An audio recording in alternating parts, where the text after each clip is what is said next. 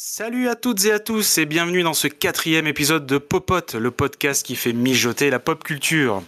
Moi c'est Woodgall et je serai accompagné par les talentueux membres de la Popote Squad qui adorent vous partager les œuvres qu'ils ont aimé regarder, jouer et lire, et cela tous les mois. Une fine équipe donc, composée notamment de sombres nerds, notre expert BD entre autres, grand fan des Beatles mais peut-être un peu moins de reggae, et par qui sans lui ce podcast n'existerait sûrement pas. Comment vas-tu sombre nerd?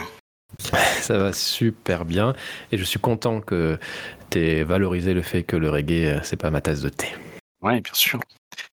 Autre membre de cette belle équipe, notre très cher Yavin, adorateur d'une certaine marque à la pomme assez connue, un talent incontesté et incontestable pour nous mettre l'eau à la bouche en nous parlant de ses dernières trouvailles culinaires. Comment ça roule Yavin?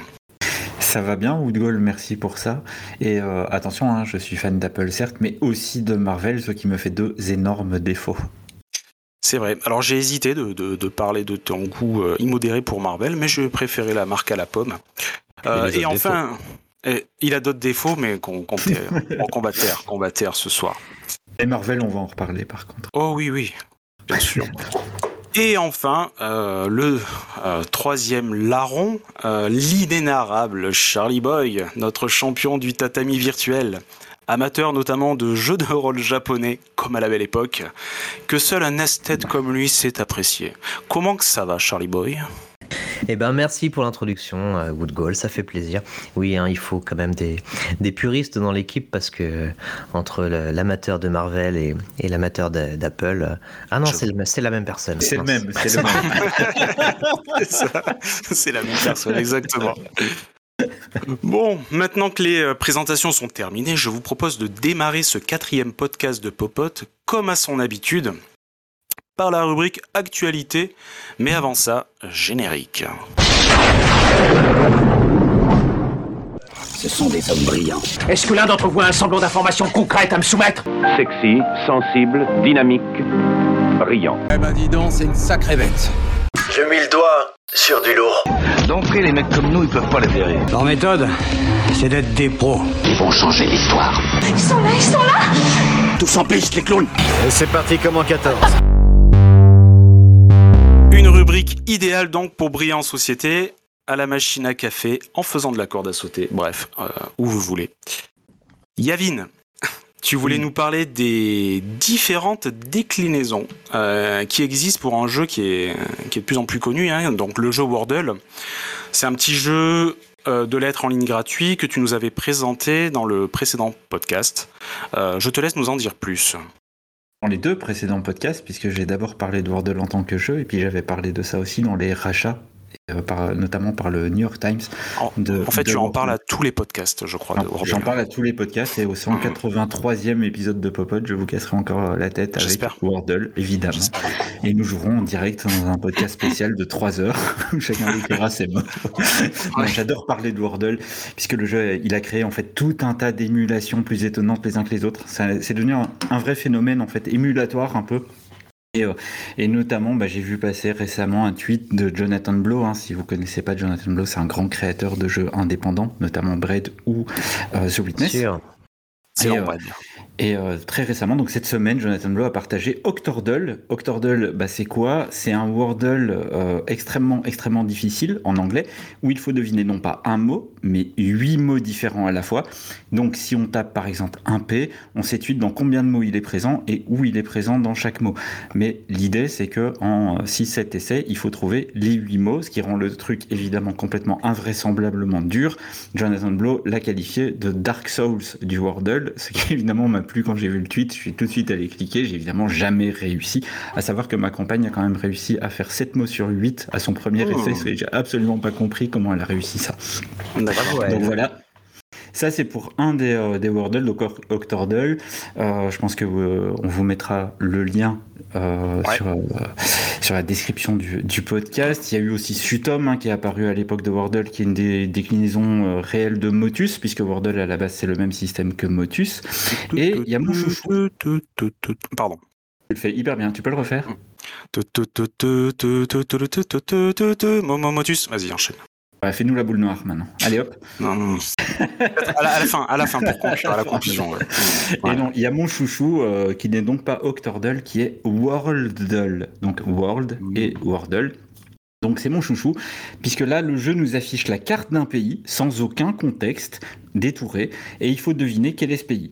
Donc si par exemple euh, tu rentres France, bah, le jeu te donne deux indices, le nombre de kilomètres qui sépare la France du pays à deviner et la direction dans laquelle ce pays se trouve. Donc par exemple au sud-est de la France, et tu finis par tomber sur l'Égypte par recoupement si vraiment tu as confondu la France et l'Égypte, et dans ce cas-là, il faut peut-être retourner ouais. à l'école.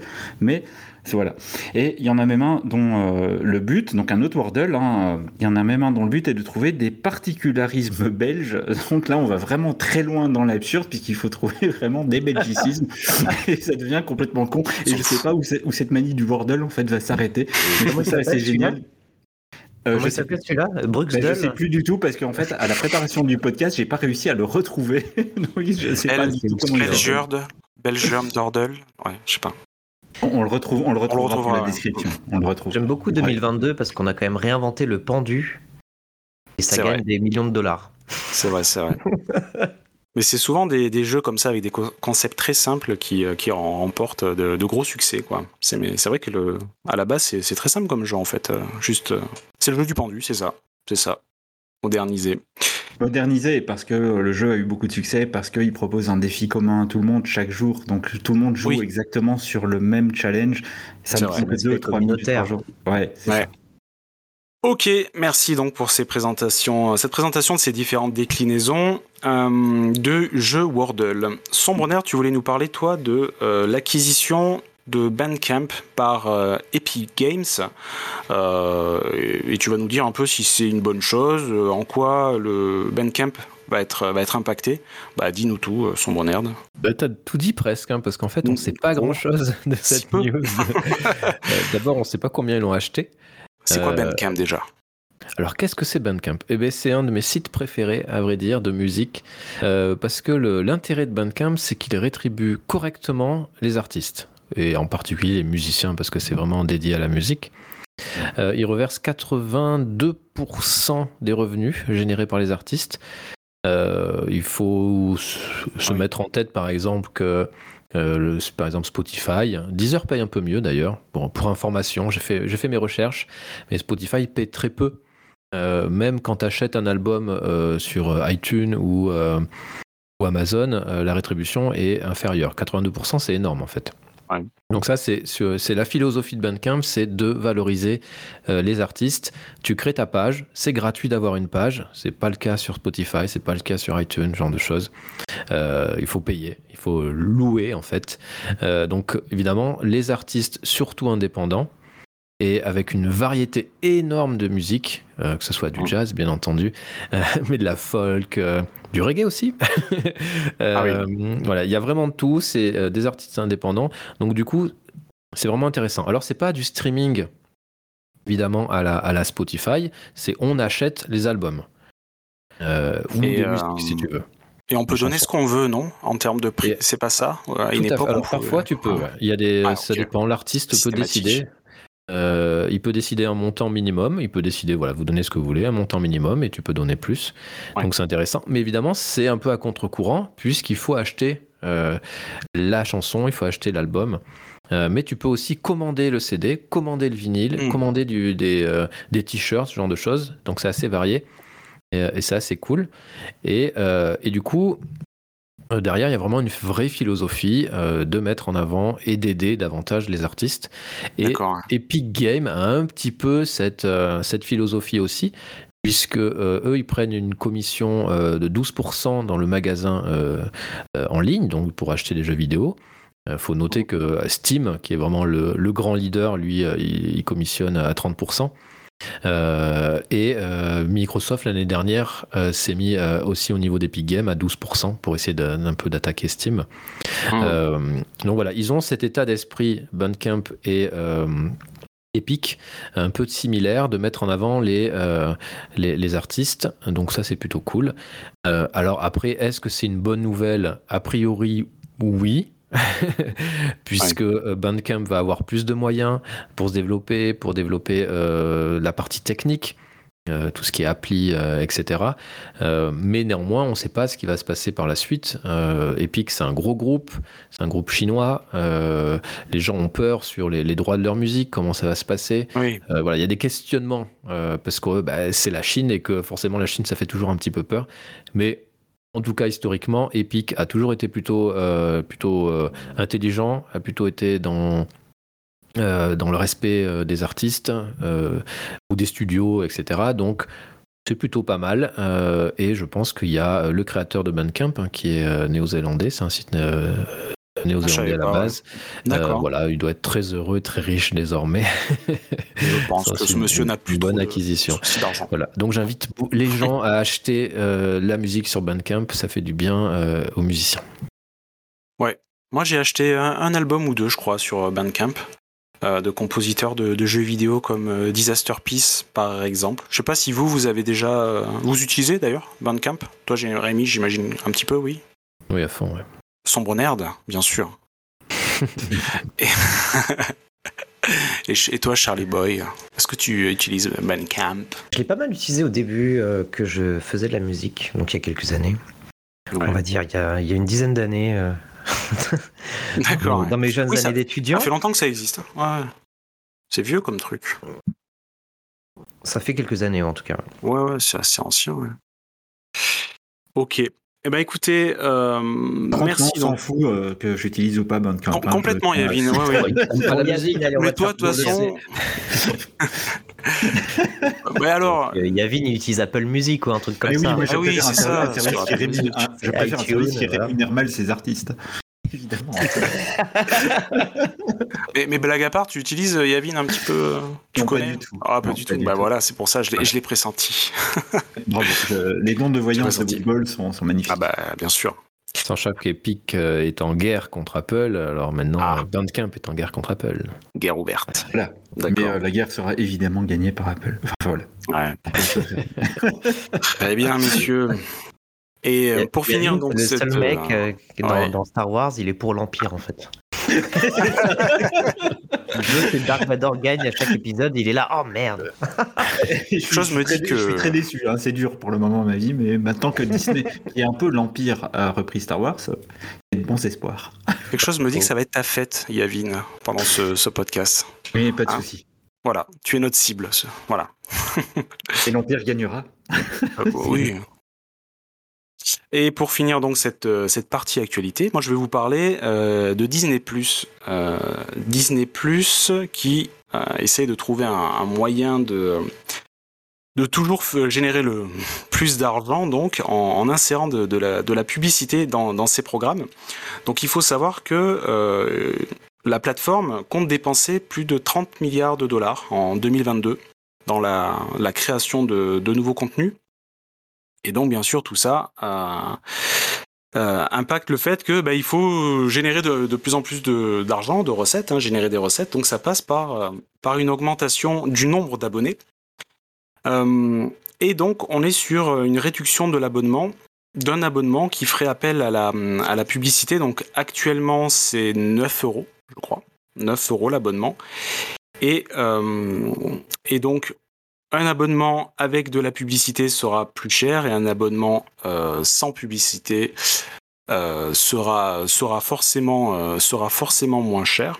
C'est le contraire, non? C'est le ah ben, ben justement, je suis en train de. En, disant. non, alors. Si, si, tu payes cher, ça veut dire que, que tu payes la publicité, donc tu n'as pas la publicité dans, ton, dans tes programmes.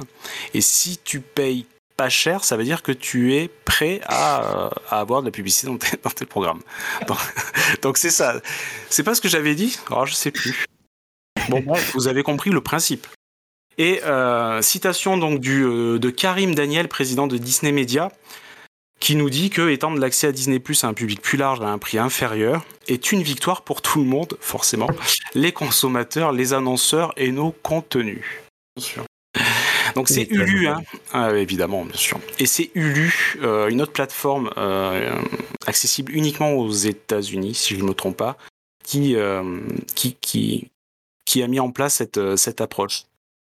Donc l'abonnement sans publicité il coûte 13 dollars et l'abonnement avec des publicités c'est 7 dollars. Voilà. Donc ça débarque fin 2002 aux US et puis partout début 2023. Et l'objectif de Disney, c'est d'atteindre entre 230 et 260 millions d'abonnés dans le monde d'ici la fin 2024. Sachant que fin 2021, ils étaient à 130 millions d'abonnés et qu'au cours du dernier trimestre, ils en ont récupéré 12 millions. Donc là, on est mars, donc on peut dire qu'à la fin mars, on sera euh, potentiellement à, euh, plus, euh, plus 160 millions. Donc bon, ça paraît pas déraisonnable leur objectif de 230 millions d'abonnés à, la, à la fin 2022. Est-ce que vous, voyez demain euh, vous connecter à une plateforme que vous payez déjà et, voir des pubs euh, C'est pas trop une pratique. Euh, on a, on a l'habitude. Charlie Boy, tu voulais, tu voulais intervenir là-dessus? Non, pas spécialement. Enfin, j'en pense pas grand-chose. Je, j'avoue, je comprends pas tellement. Moi je suis plutôt euh, partisan de payer un peu plus et être complètement débarrassé des pubs. Mais euh, voilà, après, euh, ça peut trouver son public effectivement. Alors moi personnellement, ça me gênerait, ça me gênerait pas mal quoi. Je préfère payer plus cher et avoir aucune pub et, payer plein pot quoi. Enfin ouais, franchement. les autres du coup, Yavin? Alors moi j'avais une question. C'est officiel? C'est tout à fait officiel en fait? C'est été annoncé par Disney ou c'est encore une rumeur? Non, non, on est au-delà de la rumeur là, c'est une information euh, officielle. Ok. Alors, je voulais dire, euh, d'abord, j'ai trouvé médisant. Tu as dit que Disney voulait absolument gagner beaucoup plus d'argent. C'est la fondation Mickey pour le bonheur des ah, enfants, hein, déjà. Oui, pardon, c'est vrai. On, ne dit pas, on ne dit pas Disney. Il faudrait savoir que Walt Disney a un jour dit euh, on ne gagne pas d'argent si on n'en dépense pas beaucoup. Et, c'est aussi pour ça qu'ils en dépensent beaucoup pour leur service, pour en gagner beaucoup. Et donc, moi, ça me choque un peu cette approche-là de, la publicité pour, pour, sur un service payant. Mais après, on, imagine que ça va être un peu inévitable. Netflix augmente régulièrement ses prix. Je crois que c'est la troisième ou quatrième fois que Netflix a augmenté ses prix depuis qu'ils sont sur le marché. Donc on sait qu'à un moment, ça va être inévitable et ça va apparaître d'une manière ou d'une autre. Alors euh, sinon, je rejoins aussi euh, vos avis. Hein. Moi, je suis plus pour payer un peu plus cher et pas avoir de pub. Après, on sait qu'il y aura un public là-dessus. On va tous au cinéma et on paye. On se tarte aussi des publicités. On ne peut pas y échapper. Donc euh, il y a de grandes chances que ça finisse par arriver d'une manière ou d'une autre. Ouais.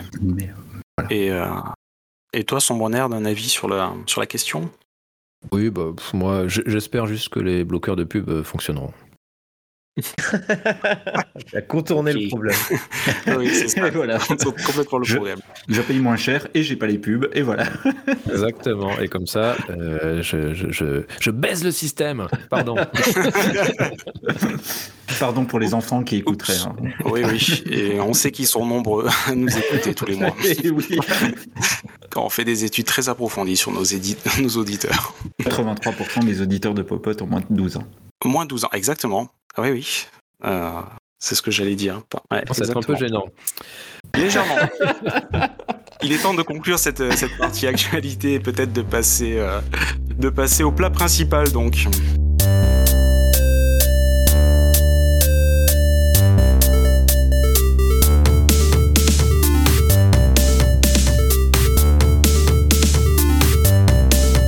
Après cette mise en bouche euh, je vous propose donc de passer au plat principal. Composé donc de plusieurs choses. Donc ce premier segment hein, euh, dédié, vous le savez, comme d'habitude, aux séries et films que nous avons aimés ce mois-ci.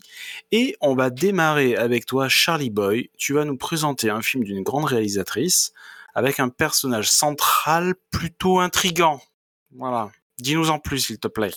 Tout à fait. Donc, je ne sais pas si tu l'as vu, mais tu as l'air de l'avoir vu, vu comment tu le présentes. Je parle, bien sûr, la réalisatrice, c'est Jane Campion, et le film, c'est The Power of the Dog, qui est actuellement sur Netflix. Enfin, c'est d'ailleurs un film Netflix, hein, euh, sorti 2021, fin 2021, je crois. Euh, qui est donc adapté d'un roman de Thomas Savage. Donc, euh, qu'est-ce que c'est The Power of the Dog? Euh, je vais vous faire un peu l'histoire très rapidement. Hein. Ça se passe dans un grand ranch du Montana, aux États-Unis, au milieu des années 20. Euh, donc un, univers très masculin. C'est un peu un film de cow-boy, mais vous allez voir, c'est un faux film de cow-boy. Est plutôt un vrai drame psychologique avec plusieurs niveaux de lecture, plusieurs entrées. c'est un film somptueux sur sa, dans, sa forme en fait, mm. et, ambigu sur le fond, puisqu'il traite des sujets bah, qu'on ne traite pas souvent dans cet univers-là. donc l'histoire, hein, rapidement, on a Georges, George avec euh, son physique de nounours, joué par euh, Jesse Plemons, euh, qui est un, homme doux, presque donc c'est un homme doux, presque naïf, tandis que son frère Phil, qui est joué par Benedict Cumberbatch, avec sa silhouette sèche et son, son, regard son regard perçant, hein. il a dans, dans, le dans le film, il a vraiment des yeux bleus très mais bleu très cruel si tu veux, hein. bleu acier. Et euh, donc ce frère Phil, lui, c'est un peu tout l'inverse euh, de George, puisqu'il a tout d'un salaud manipulateur, euh, et c'est aussi quelqu'un d'assez torturé. et donc, lorsque George décide de, se marier avec Rose, qui est jouée par Kirsten Dunst, qui est une veuve éplorée, qui habite seule avec son fils, son fils assez efféminé, euh, et qui leur propose de, bah, de venir vivre avec eux, Phil ne le, supporte pas. Et il va se mettre en tête de pourrir la vie à euh, sa belle-sœur, à son frère et à surtout à, leur fils, enfin au fils de Kirsten Dunst, qui est, comme j'ai dit, un peu efféminé, qui est quelqu'un de euh, qui fait des qui fait des roses en papier, qui aime l'art de la table, ce genre de choses. Et Benedict Cumberbatch, bah c'est vraiment un salopard. En tout cas, euh, le film est hyper bien euh, monté puisqu'il en fait il est construit en deux phases. On a la présentation des personnages. On, déteste Benedict Cumberbatch. Moi j'avais un peu de mal à le voir dans ce rôle-là de. Bah, c'est un gros macho. Hein. C'est un gros macho euh, homophobe, voilà, mm. buté, etc. Euh, et puis ensuite, euh, le film procède à un peu un inversement du rapport de force entre les différents personnages dans la seconde partie. Et c'est ça que, qui est assez génial. Euh, on montre la, masculinité toxique, hein, qui est celle de, du XXe siècle. au sein d'un microcosme rural, puisque c'est quasiment un huis clos, ça pourrait quasiment être une pièce de théâtre entre ces quatre personnages. Euh, et on montre ça sans vraiment avoir besoin d'avoir recours à une violence frontale. On n'est vraiment pas dans le western, hein. on est vraiment dans le, dans le drame, drame psychologique. C'est euh, tout en nuances, tout en ambivalence. Euh, et donc vraiment un film très réussi, autant dans le fond que dans la forme. Je peux pas en dire trop parce que bah déjà c'est un film assez contemplatif et on va dire assez lent dans son développement surtout assez intense. Hein. On a des scènes très intenses, mais euh, tout dans la psychologie. Donc, si je, si je révèle trop de péripéties, euh, on n'aura hmm. plus grand chose à se mettre sous la dent pour ceux qui n'ont pas vu le film. Mais euh, vraiment, ça tourne autour d'un secret, des secrets de famille qui vont chambouler les rapports de force entre les différents personnages. C'est brillant, il y a des scènes vraiment très intenses. moi, je pense à la scène où, où Kirsten Dunst doit jouer du piano. Alors ça paraît rien ah comme ça. Oh c'est complètement anodin oui, tu t'en souviens, Wood Goal, si tu l'as vu aussi. Euh, elle doit jouer du piano, donc c'est une scène euh, voilà, qui, pourrait, qui pourrait vraiment euh, passer comme une lettre à la poste. Mais en fait, il y a tout un setup, tout un développement sur bah, toute une attente. Elle, doit jouer du piano, on n'arrête pas de dire ah, bah, elle sait bien jouer du piano, elle doit impressionner ses beaux-parents, etc. Et en fait, elle s'en fait toute une montagne ah et ça devient finalement une torture et le piano, euh, l'instrument de musique devient un instrument de torture. Euh, voilà, c'est ce genre de, de trouvaille qui est assez génial. Euh, ce qui est génial aussi dans ce film, hein, c'est bah, au-delà du travail formel de Jeanne Campion, c'est le travail des acteurs. ils sont tous excellents. J'ai appris un, truc, hein, c'est que Jesse Plemons, qui joue George, il joue également donc le mari de Kirsten Dunst dans, dans le film. C'est également son mari à la ville ah oui, tiens, c'est vrai qu'ils sont, mariés à la ville. et d'ailleurs, ils, ont, mm. ils avaient déjà joué un couple euh, dans la deuxième saison de Fargo, il me semble. Oui. Et donc, c'est un véritable couple, ce qui fait peut-être que leur, leur synergie à l'écran euh, leur euh, alchimie, comme on dit, euh, déborde. Euh, Benedict Cumberbatch, bah, lui, dans ce rôle de salaud manipulateur, il est excellent. Alors, j'avais un peu de mal au début. J'avais du mal à le, à le prendre un peu au sérieux dans ce rôle de justement de gros macho parce qu'il est assez, il a, il a une silhouette assez fine. il est, il est, il a un regard qui est finalement assez doux quand on le connaît, Benedict Cumberbatch. Et euh, plus le film avance et plus on comprend ce personnage et plus le choix de l'acteur a du sens. Et ce que je ne comprenais pas dans les dix premières minutes, je l'ai compris euh, dans la dernière heure du film. Et là, le choix de l'acteur m'a paru euh, tout à fait évident. Il a cette espèce de dureté dans le regard qu'on a chez, euh, parfois chez Vincent Cassel dans certains rôles, tu sais, comme dans Juste la fin du ah. monde. L'analogie est bien trouvée, en effet. Ouais, tu vois, il est, très, il est très dur. et en même temps, tu sens qu'il y a une cassure derrière. Et bah, le, jeune, le jeune homme hein, qui joue la fille de Kirsten Dunst, c'est, euh, j'ai retrouvé son nom, c'est Cody. Cody Smith McPhee, un acteur australien que vous avez certainement déjà vu. Alors il est très jeune, mais vous l'avez vu quand il était enfant. Que vous saurez deviner dans quel film ah, C'est difficile. Hein. Euh, mais un film quoi américain hein? Un film euh, également adapté d'un également adapté d'un roman où il joue un, dans un monde apocalyptique où il joue le fils d'un héros. La route. oui, la route, effectivement. Donc c'est le, petit gamin de La route qui a bien ah, grandi. De McCormack. voilà, qui est un grand dadais maintenant et, euh, qui a mmh. gagné d'ailleurs le, prix d'interprétation au Golden Globe pour euh, meilleur second rôle. C'est un film qui a raflé un peu euh, beaucoup de récompenses en ce début d'année, on va pas se mentir. meilleur, meilleur film dramatique en 2022. Jane Campion, meilleure réalisatrice et donc meilleur second rôle pour euh, Cody Smith, euh, Smith McMee. Ouais, excellent l'acteur. Je répète. Et donc, et également meilleur second rôle pour Cody Smith McPhee. Excellent dans ce rôle. Euh, messieurs, est-ce que vous l'avez vu? Donc toi, Woodgall, tu l'as vu, t'en as pensé quoi? Alors moi, je l'ai vu, et alors le, film est sorti le 11 novembre 2021, tu disais, euh, ouais. Et fin d'année, c'est ça Ouais, fin d'année, c'est ça, ouais. Et moi, j'ai dû le voir euh, le 12 ou, le 13, quoi. Donc ça, ça remonte un, petit peu. j'ai adoré, alors moi, j'aime beaucoup le couple, hein, Jesse Plemons et Kirsten Dunst, que j'avais adoré là dans, dans Fargo. J'ai pas trop d'atomes crochus, moi, normalement, avec Benedict, Benedict Cumberbatch. Mais là, j'avoue que son, son rôle de, de macho qui se lave jamais m'a. Ah, ça, ça me plaît, ça. Non, ça, ça me plaît, ça, ouais. Non, et ce qui est très bien fait au niveau de la réalisation, enfin, tu, tu ressens vraiment, euh, limite, on n'est pas en odorama, bien sûr, mais tu sens vraiment, limite, sa, sa puanteur et sa crasse euh, à ce monsieur. Parce que c'est. Et ça te plaît, ça Ben oui, c'est plutôt quelque chose qui m'a agréablement surpris. non, pas du tout, en fait. Mais. Euh, mais bon. Euh, ouais, ouais, ouais. Mais euh, non, moi, c'est la scène du. Euh, c'est la scène du repas qui m'a. Oui, la première. Ouais, ouais. Qui, m'a, qui a créé une, sorte de malaise énorme. Bah, c'est la première fois qu'ils se rencontrent, les personnages, quoi. Donc. Effectivement, donc ce groupe de, de cowboys ça, qui donc va manger. Le film s'ouvre sur cette scène. Hein. Ils, vont manger dans ce restaurant qui est tenu par Kirsten Dunst et ils se comportent comme des, mmh. des malpropres. surtout Benedict Cumberbatch qui est un peu leur leader ah charismatique. Et donc à, coup de remarques sexistes et homophobes. Ouais.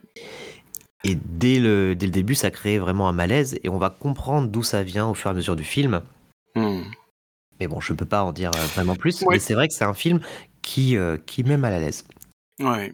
Mais ça messieurs, messieurs Yavin et son bonheur, vous voulez dire un mot Est-ce que vous l'avez vu? Euh? Je l'ai pas vu du tout, mais je regarde un film tous les samedis et là j'ai très très envie de le regarder. Donc ça va être un film de samedi. Cool. Très bien. Très bien. Et toi, Sombre Nerd? Euh, non, pas vu, euh, mais oui, euh, pourquoi pas le voir, mais c'est vrai que vous l'avez vendu de façon très sombre, donc Ah oui, c'est pas une comédie. un jour où j'aurai le moral Ok, très bien. pour pas sombrer dans la, dans la dépression. Effectivement, c'est pas un film très joyeux. C'est pas feel good, hein. C'est pas Friends, quoi. Mais, euh, mais après, ça se regarde très bien. Et puis, vous avez le petit bonus euh, qui est le making-of du film. Alors, c'est un, très court making-of hein, qui dure une, vingtaine de minutes, je crois. Également sur la plateforme. Donc, voilà, je vous invite à le regarder. C'est un très, très beau film. Très bien, merci Charlie Boy pour cette présentation donc de The Power of the Dog, euh, réalisée par Jane Campion, avec dans le rôle principal Benedict Cumberbatch, et c'est disponible sur Netflix. Très bien, euh, Sombre Nerd, on va passer à toi du coup, tu vas nous présenter une œuvre que l'on peut qualifier de, musclée. Qu'en est-il? Tout à fait, très très musclé cette œuvre. Euh, ça s'appelle Jack Reacher. C'est euh, une série, je parle de, la série, je ne parle pas des, films, c'est la série euh, Amazon Prime, sortie cette année, hein, 2022. Euh, alors un petit historique autour de cette série, c'est adapté de romans, écrit par Lee Child, un Britannique, qui a vendu près de 60 millions de bouquins, enfin il avait vendu en 2012 près de 60 millions de bouquins, c'était à, la date euh, de, sortie du premier film, je crois, avec, Tom Cruise. Depuis, il a dû en vendre encore un petit peu plus. Euh, donc c'est vraiment... Euh, il a écrit 27 tomes hein, autour de ce personnage, ah Jack Reacher. D'accord. il a commencé à écrire ça en 97 ou 98, quelque chose comme ça. Qu'il a beaucoup écrit et, et c'est un énorme succès. Euh, littéraire et donc ça a forcément été euh, adapté au cinéma. Donc évidemment, euh, peut-être que vous avez vu les films, les deux films avec Tom Cruise, ce qui valent, bien entendu, et ils en ont fait une série. Et ce qui est hyper intéressant, c'est que Lee Child avait apprécié travailler avec Tom Cruise, mais ce qui, ce qui le reprochait et regrettait beaucoup, c'est que justement, ils avaient choisi Tom Cruise, a, qui est un excellent acteur, qui est extrêmement crédible, mais qui est tout petit. Hmm. ou pas très grand, alors que euh, Jack Reacher, c'est quelqu'un dans les bouquins, il fait au moins 2 mètres, quelque chose comme ça. Et ça ah. fait partie de sa personnalité, ça joue dans sa euh, ah. psychologie et dans ses rapports avec les autres. Ah, d'accord. Donc, le Reacher là de la série est plus proche de la vision de l'auteur initial, quoi. Donc et c'est Tom Cruise qui est un peu. Euh, j'imagine Tom Cruise, le mégalo, euh, se disant ouais ouais, je, peux le faire. exactement. ça correspond au personnage. Hein. C'est exactement ça. Après, euh, l'auteur Lee Child, il n'était pas déçu des films, mais il était déçu de, de, l'acteur, quoi, parce qu'on enlevait, on enlevait ce, ce, petit truc, quoi. Alors, on, on rajoutait ce petit truc justement oui, on peut le dire comme ça. Et du coup, euh, ils ont trouvé un acteur euh, qui s'appelle Alan Richson. Euh, donc c'est un bon gaillard, donc il fait pas 2 mètres, mais un 90, quelque chose comme ça. Il est bien balèze, très très musclé. pas très connu. je crois qu'il a fait, il a été un peu connu. Il, a, il avait joué Aquaman dans Smallville, donc il y a très longtemps. Récemment, on l'a vu dans la série Titans sur Netflix. Il jouait Hawk. Euh, voilà, donc il était déjà bien musclé à l'époque. Là, je me demande s'il n'a pas pris un peu plus de muscle. on l'a vu aussi récemment. Je ne sais pas si. Euh, je sais qu'il y a des fans de Brooklyn Nine-Nine par ici. Euh, il y a eu. je ne sais pas si vous vous rappelez de cet épisode spécial dans la saison 6 où on voit la jeunesse de Hitchcock et Scully. Ah, et oui, c'est lui qui joue un des deux. Il joue, il joue Scully ah, jeune, en effet. Ah, mais oui, oui, tout à fait. Oui. Ouais, cet épisode est vraiment euh, formidable d'ailleurs. Donc voilà, qui, qui, est Alan Richson. Alors qui est Jack Reacher, vous allez me dire. Euh, Donc c'est un ancien détective de la police militaire euh, des Marines des United States of America.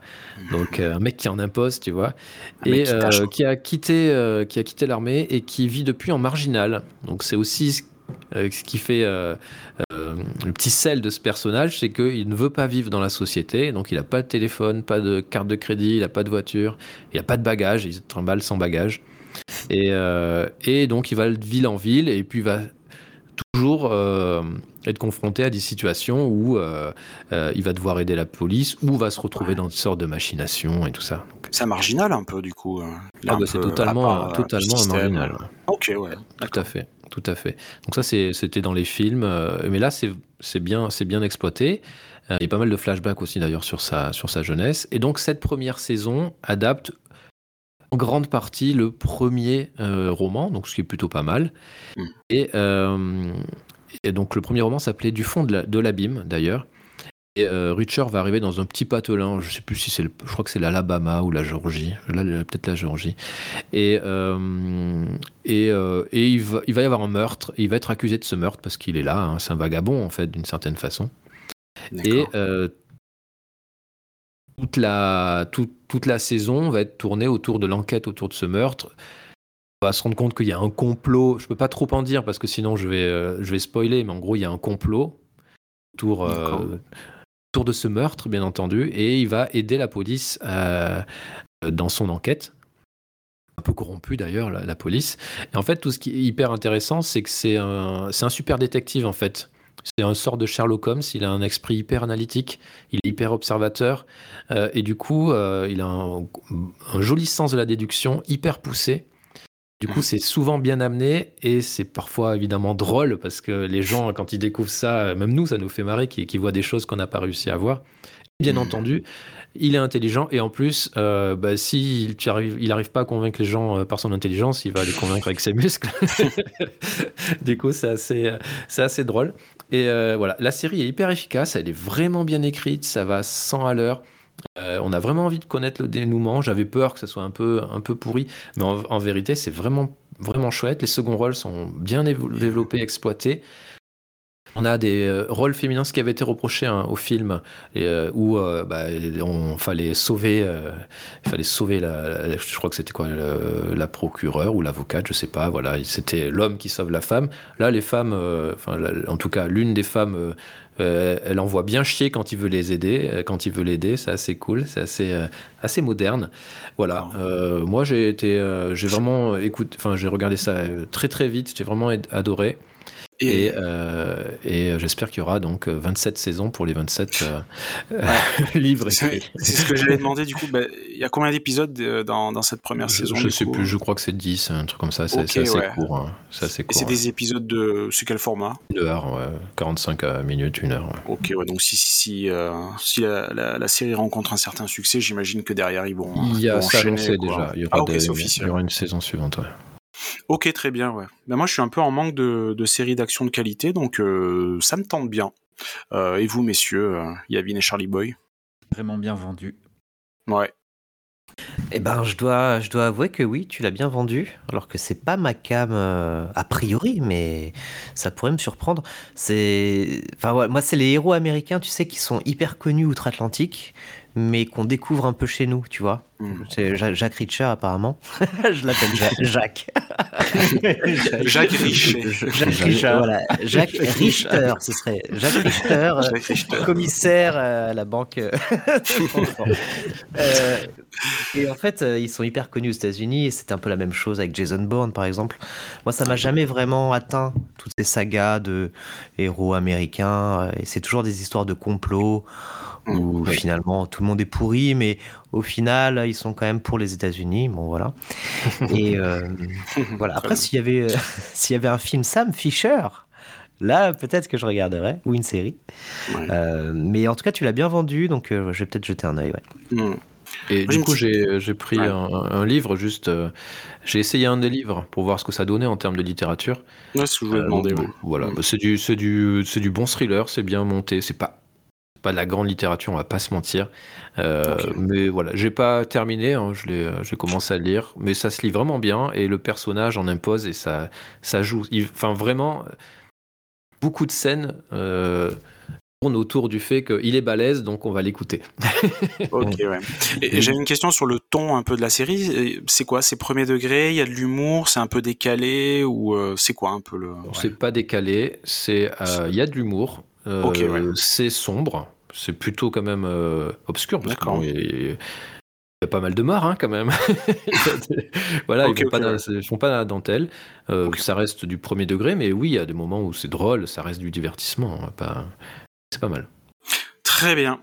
Euh, Charlie Boy, tu voulais rajouter quelque chose? Non, je voulais savoir au niveau de, du style, on est un peu chez Tom Clancy, un peu, ça se rapproche de ce style de littérature?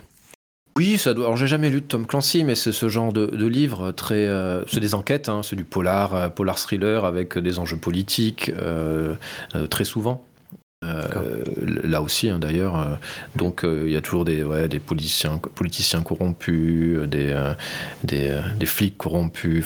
Et lui, forcément, bah, c'est le héros incorruptible. Mais on aime bien, quoi. Et en même temps, il est sombre parce que bon.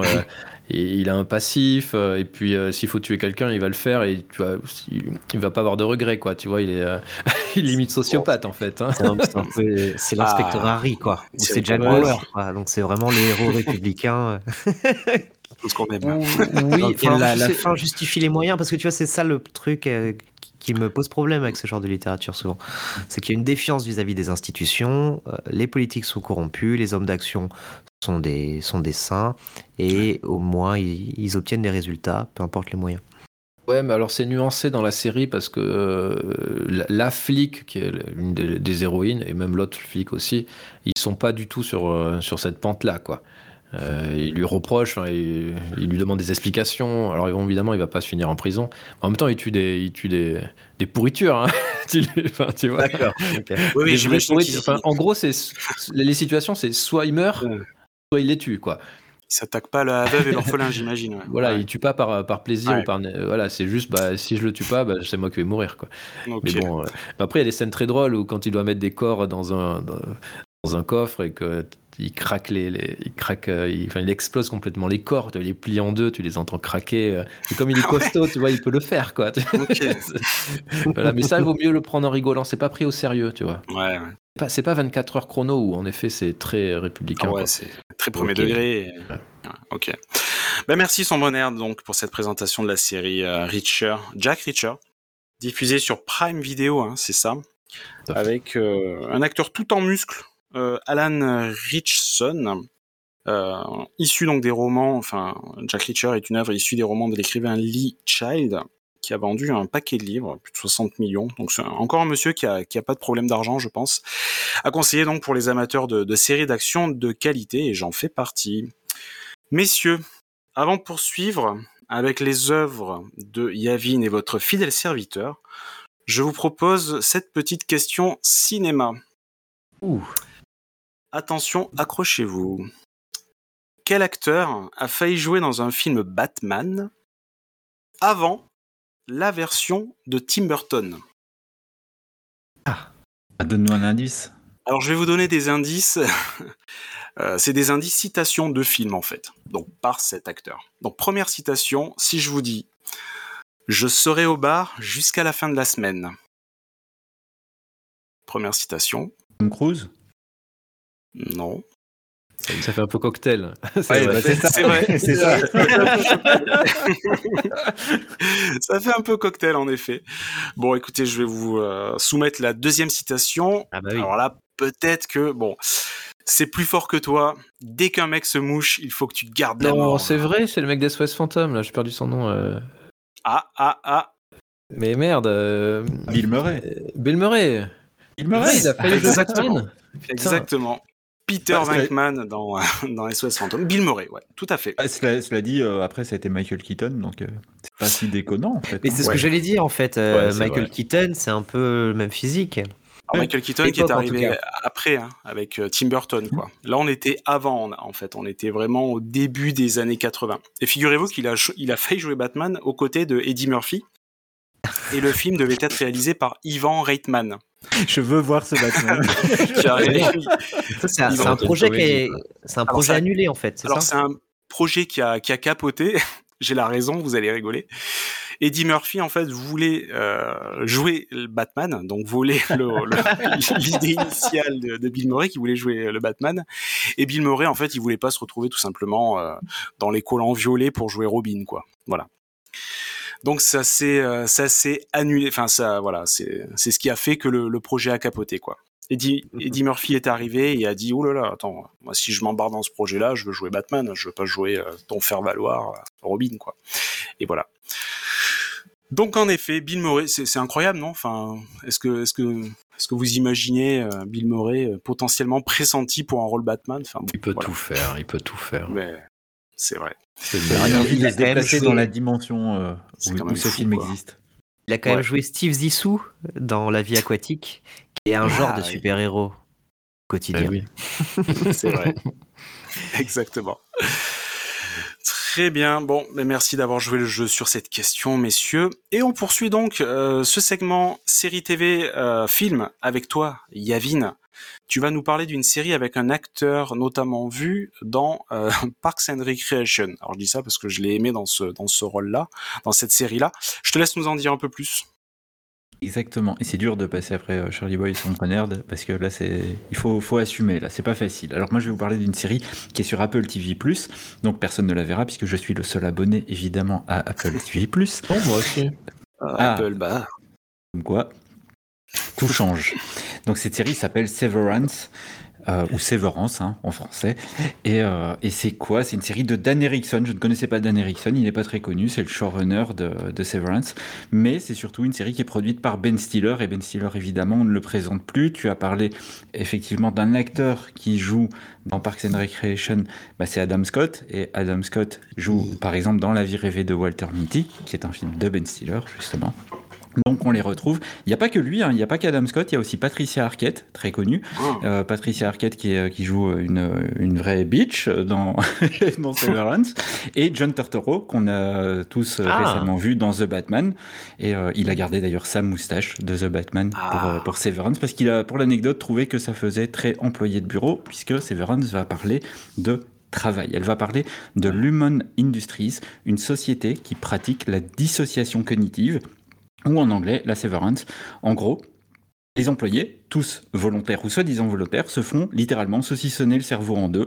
Et quand ils sont au travail, ils n'ont plus de souvenirs de leur vie en dehors du travail, ce qu'ils appellent leur outer. Et quand ils sont à l'extérieur, donc hors du travail, ils ne savent pas ce qu'ils font leur travail. Mmh.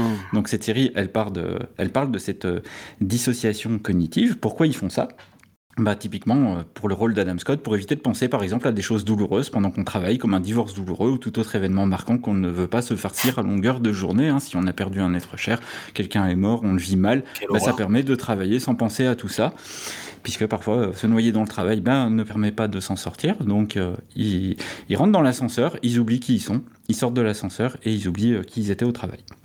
Donc, pourquoi c'est bien en fait euh, bah, D'abord pour l'esthétique, hein, la série elle dispose d'une esthétique complètement folle qui rappelle un peu du Terry Gilliam.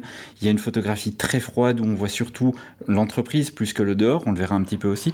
Mais euh, c'est une entreprise euh, dans laquelle personne ne comprend exactement ce qu'il fait. Donc on sait qu'on va aussi un peu parler de bullshit job et de ah ce genre de choses. Le sens quoi. Ok. Ouais. Voilà, le mmh, sens du travail. Sens du travail. Et, mmh. Mais les questions, elles commencent à pointer le bout de leur nez bah, chez les employés, puisqu'il y a un petit grain de sable. Évidemment, la qualité de mon histoire, c'est toujours le petit grain de sable qui vient, euh, qui vient euh, coincer un peu le rouage.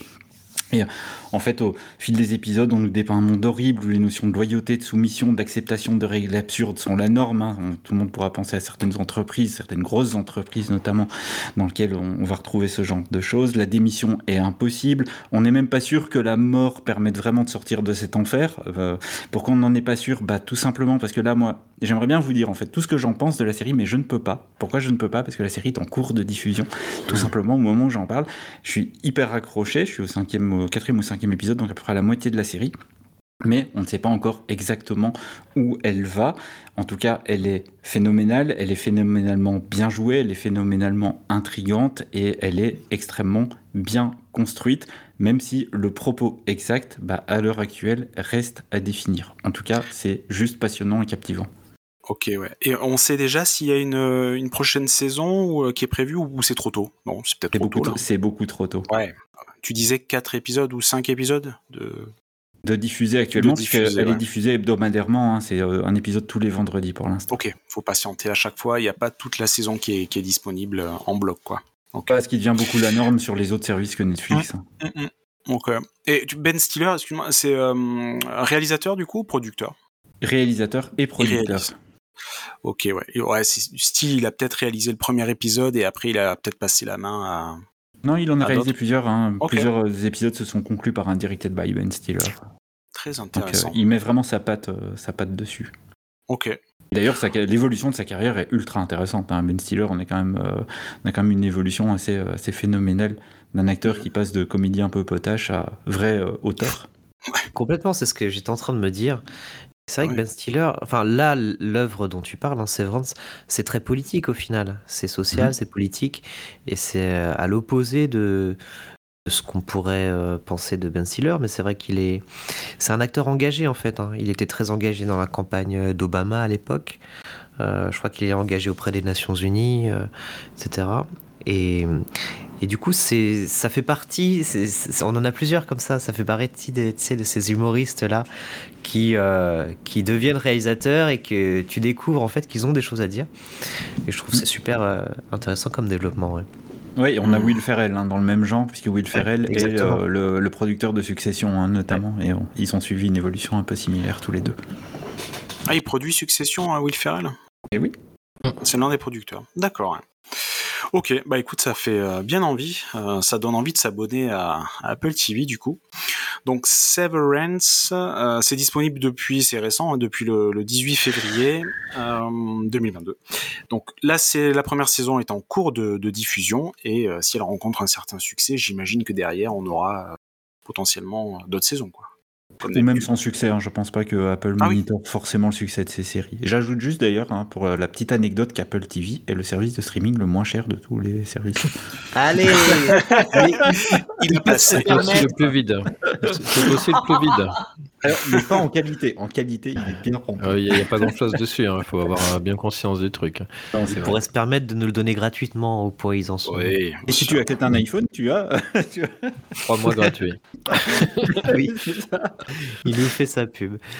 Euh, et donc, oui, moi, je, au passage, je dis que euh, Adam Scott, qui est l'acteur de, Parks and Recreation, très mm. bon acteur. J'ai rien que pour lui, ça me donne aussi envie de jeter un ah œil à la série. Hmm. Et toi, son bonheur de la série, est-ce que tu as envie de. Est-ce que ça te tente euh, oui, oui, alors c'est prévu. Euh, en fait, euh, quand je l'ai vu oh, sortir, je voulais la, voir et avec, mon amoureuse, on a dit bon, on va attendre qu'il y ait un peu quelques épisodes, sinon on va être frustré, donc on attend.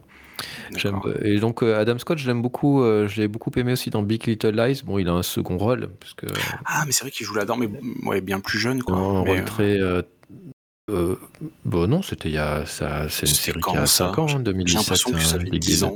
Ah, ok, ok. C'est très récent. Euh, mais il joue un rôle très sérieux, euh, pas simple, d'un mari cocu.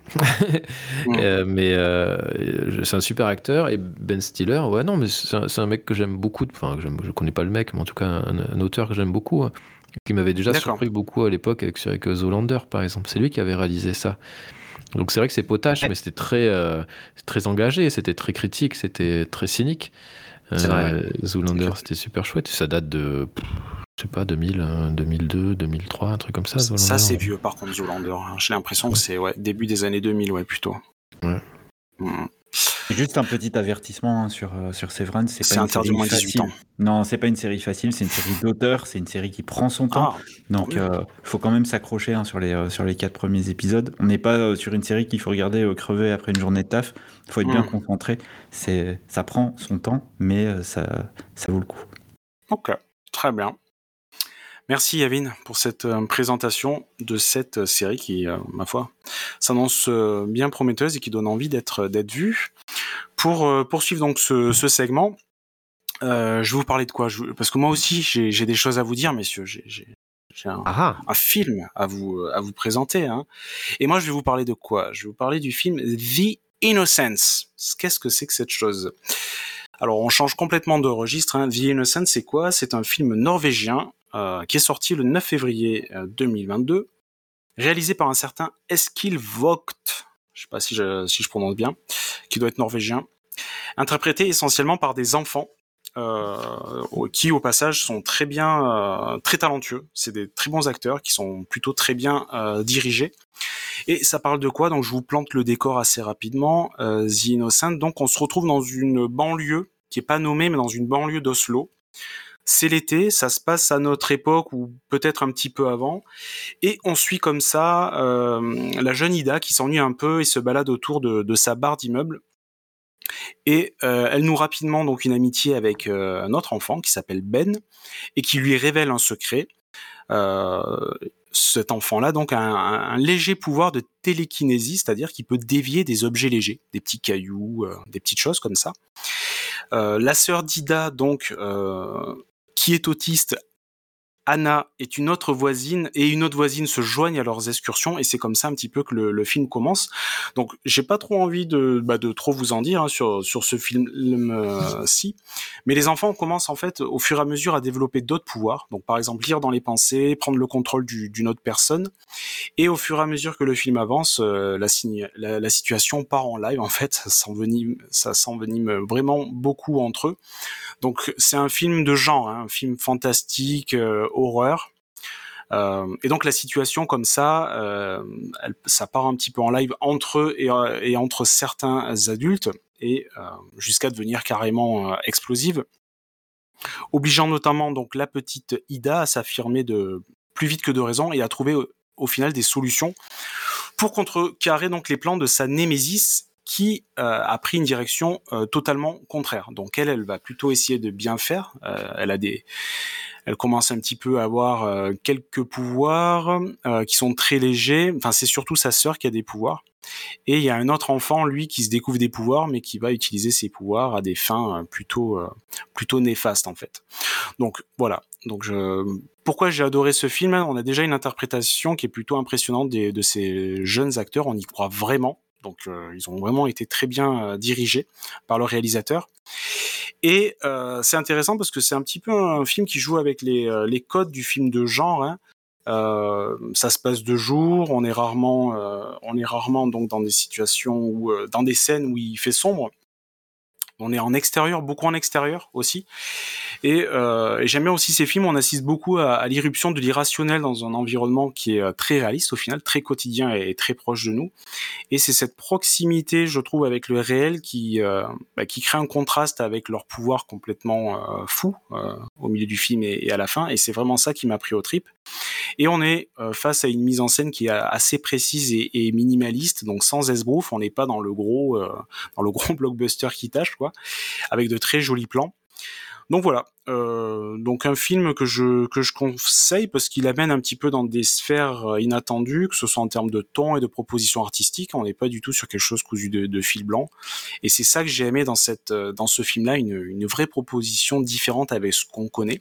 Alors il y a aussi le côté européen du film et, et, le fait que le réalisateur soit, soit norvégien aussi qui fait que qu'on voit une différence avec d'autres œuvres bah, plus internationales, américaines notamment. Donc pour moi, c'est moi qui suis amateur de ce type de film, donc de films un peu horreur fantastique. Pour moi, ça a été l'un des premiers gros chocs de, de 2022. Donc messieurs, oui, si vous êtes amateur, si vous êtes amateur, ah oui carrément, oui, vraiment, vraiment, vraiment. On n'en a pas trop entendu parler, mais euh, mais voilà, moi, moi c'est vraiment un film qui m'a qui m'a mis une grosse baffe, une grosse baffe dans la tête. Ça a l'air très je, bien. Ouais, mais comme je vous dis, après c'est euh, voilà, ça ressemble à, à rien d'autre, mais justement c'est ce que j'ai aimé. Et euh, j'insiste vraiment sur la proposition artistique qui est vraiment, euh, qui est vraiment très très bien quoi. Donc, euh, donc je conseille ce film, The Innocence. Bah écoute, euh, non, ça a l'air pas mal. Mm. Ça fait penser à comment tu le décris, ça fait penser à Morse, qui était le film de vampire, euh, ouais. qui était aussi scandinave, euh, mais sans, sans artifice, si tu veux, euh, sans effets spéciaux très, très prononcés, etc., mais qui était plus sur la, la psyché des personnages. Et Alors, tu parles de ça, c'est très très juste parce que le réalisateur cite dans une interview le film Morse. Bon D'ailleurs, ah. ouais, ouais. Non, non, mais vraiment. donc, euh... ah, je tombe juste. J'ai tombé et... très très juste et j'avais adoré Morse, donc. Euh, Excellent film, ouais. ouais, ouais. Regardez-le. Hein. Euh, il, faut, il faut absolument le voir. Et, on, et, et je trouve c'est super intéressant comme postulat de départ. J'ai pas vu la série, mais le fait que ce soit sur des enfants, tu sais, très traditionnellement, les, les films de super-héros, c'est souvent des ados. Et ouais. la, la, découverte des pouvoirs, euh, c'est un, une symbolique du passage à la, à la puberté, à l'âge adulte, etc. Ouais, c'est exactement et, ça, ouais. Et en fait, là, le fait que ce soit des petits enfants, et puis on sait que les enfants peuvent être cruels, et il y a aussi un côté initiatique, j'imagine. Oui. Mais euh, ça, ça, renverse un peu le, le genre, du coup. Et mmh. ça, ça, me donne vraiment envie de, de, regarder. Il y avait un film de super-héros, une série de super-héros euh, scandinave, je crois que c'était danois, qui s'appelait Ragnarok. Euh, qui est sorti ah bah, il y a pas longtemps, qui était aussi oui. dans, le, dans la même veine, mais qui était sur des ados pour le coup. Ils sont plus âgés là, en effet, on est plus sur des, euh, des adolescents, ouais. Et qui ont limite des problématiques euh, vraiment d'adultes. Mais oui, Ragnarok, j'avais euh, j'avais vu sur Netflix aussi, mais je n'étais pas allé au bout de la saison 2, je crois. Mm. Effectivement, en tout cas, ça donne, ça donne envie. Où est-ce qu'on peut voir ça du coup? Au cinéma. Oui. là, on n'est pas sur une plateforme. Là, là on est dans la vraie vie. C'est l'habitude. Hein. donc, donc Morse, euh, non pas Morse, du coup, The, Innocence. Alors Morse, par contre, on peut le voir sur, euh, sur certaines plateformes. Je crois que il faudrait vérifier, mais il est peut-être disponible sur, euh, sur Amazon, Amazon Vidéo. Mais les, films, euh, je voulais juste ce que vous avez dit, les films norvégiens. J'ai deux choses à dire. Donc, euh, d'abord, les films d'horreur, ils aiment bien prendre des enfants parce que ça fait souvent peur qu'un enfant euh, puisse tuer ou puisse être dangereux pas mal de films d'horreur comme ça. Et genre, j'ai perdu le nom, j'arrive pas à le retrouver, je suis en train de fouiller, mais je trouve pas ce film où les enfants euh, blonds euh, sont possédés, ils ont les yeux rouges. Ah, ah avec, avec l'acteur de, de, Superman, là. Euh, il y a eu un remake de ça, de John Carpenter. Ouais. La, Village d'années, non? Village ça, je crois. Ouais. Par exemple, euh, même dans Poltergeist, euh, l'enfant qui, est, qui est, commence à être possédé, à mettre les mains sur, euh, sur l'écran de télé, tout ça. Et voilà, je pensais à ça. Et, je, et je, aussi, le cinéma en fait, norvégien il est hyper intéressant sur le film de horreur. En fait, ils ont vraiment toute un, une vague, une mouvance. Il y a Trollhunter, je crois qu'il est d'ailleurs sur Netflix, je ne dis pas de bêtises, qui est assez chouette que j'ai vu aussi. Il y a Dead, Dead Snow, que je, vous savez que je suis fan de, films de zombies. Le premier Dead Snow est, est, sympa, assez rigolo, un peu premier degré, et le deuxième est euh, complètement barré, euh, complètement parodique. Euh, et c'est pareil, c'est norvégien, c'est super bien fait, et c'est vrai qu'on connaît assez mal ce, cinéma. ouais. Regardez, c'est vachement ils chouette. de, ils ont tout plein de talents, ouais. ouais, Je ne peux que, que conseiller. Et pour finir donc ce segment dédié aux séries et films, je crois que Yavin, tu voulais connaître nos avis respectifs sur le trailer du prochain film Marvel, un certain euh, Docteur Étrange, mais tu connais le nom exact et que tu vas nous dire euh, tout de suite. Nous t'écoutons, Yavin. Doctor Strange in the Multiverse of Madness. J'ai pas résisté à l'idée de vous faire parler de Marvel. Vous allez forcément dire que c'est de la merde, mais c'est pas grave, ça sera drôle. Donc, Et c'est de la merde, passons au prochain sujet. Alors, Et c'est de, de, la merde, on verra si c'est de la merde. En tout cas, ça a été, ça a été réalisé par Sam Raimi, hein, Sam Raimi dont vous allez parler, euh, qui était bah, le réalisateur d'un des tout premiers Spider-Man. Et donc, ça sort le 4 mai. Euh, c'est un peu particulier pour moi, puisque Doctor Strange, même si j'aime beaucoup Marvel, bah, j'ai pas du tout, du tout aimé le premier Doctor Strange. Pourquoi j'ai pas aimé? Parce que c'est une origin story. Je déteste les origin stories. Se tarter deux heures à comment un personnage est né, ça me gonfle profondément.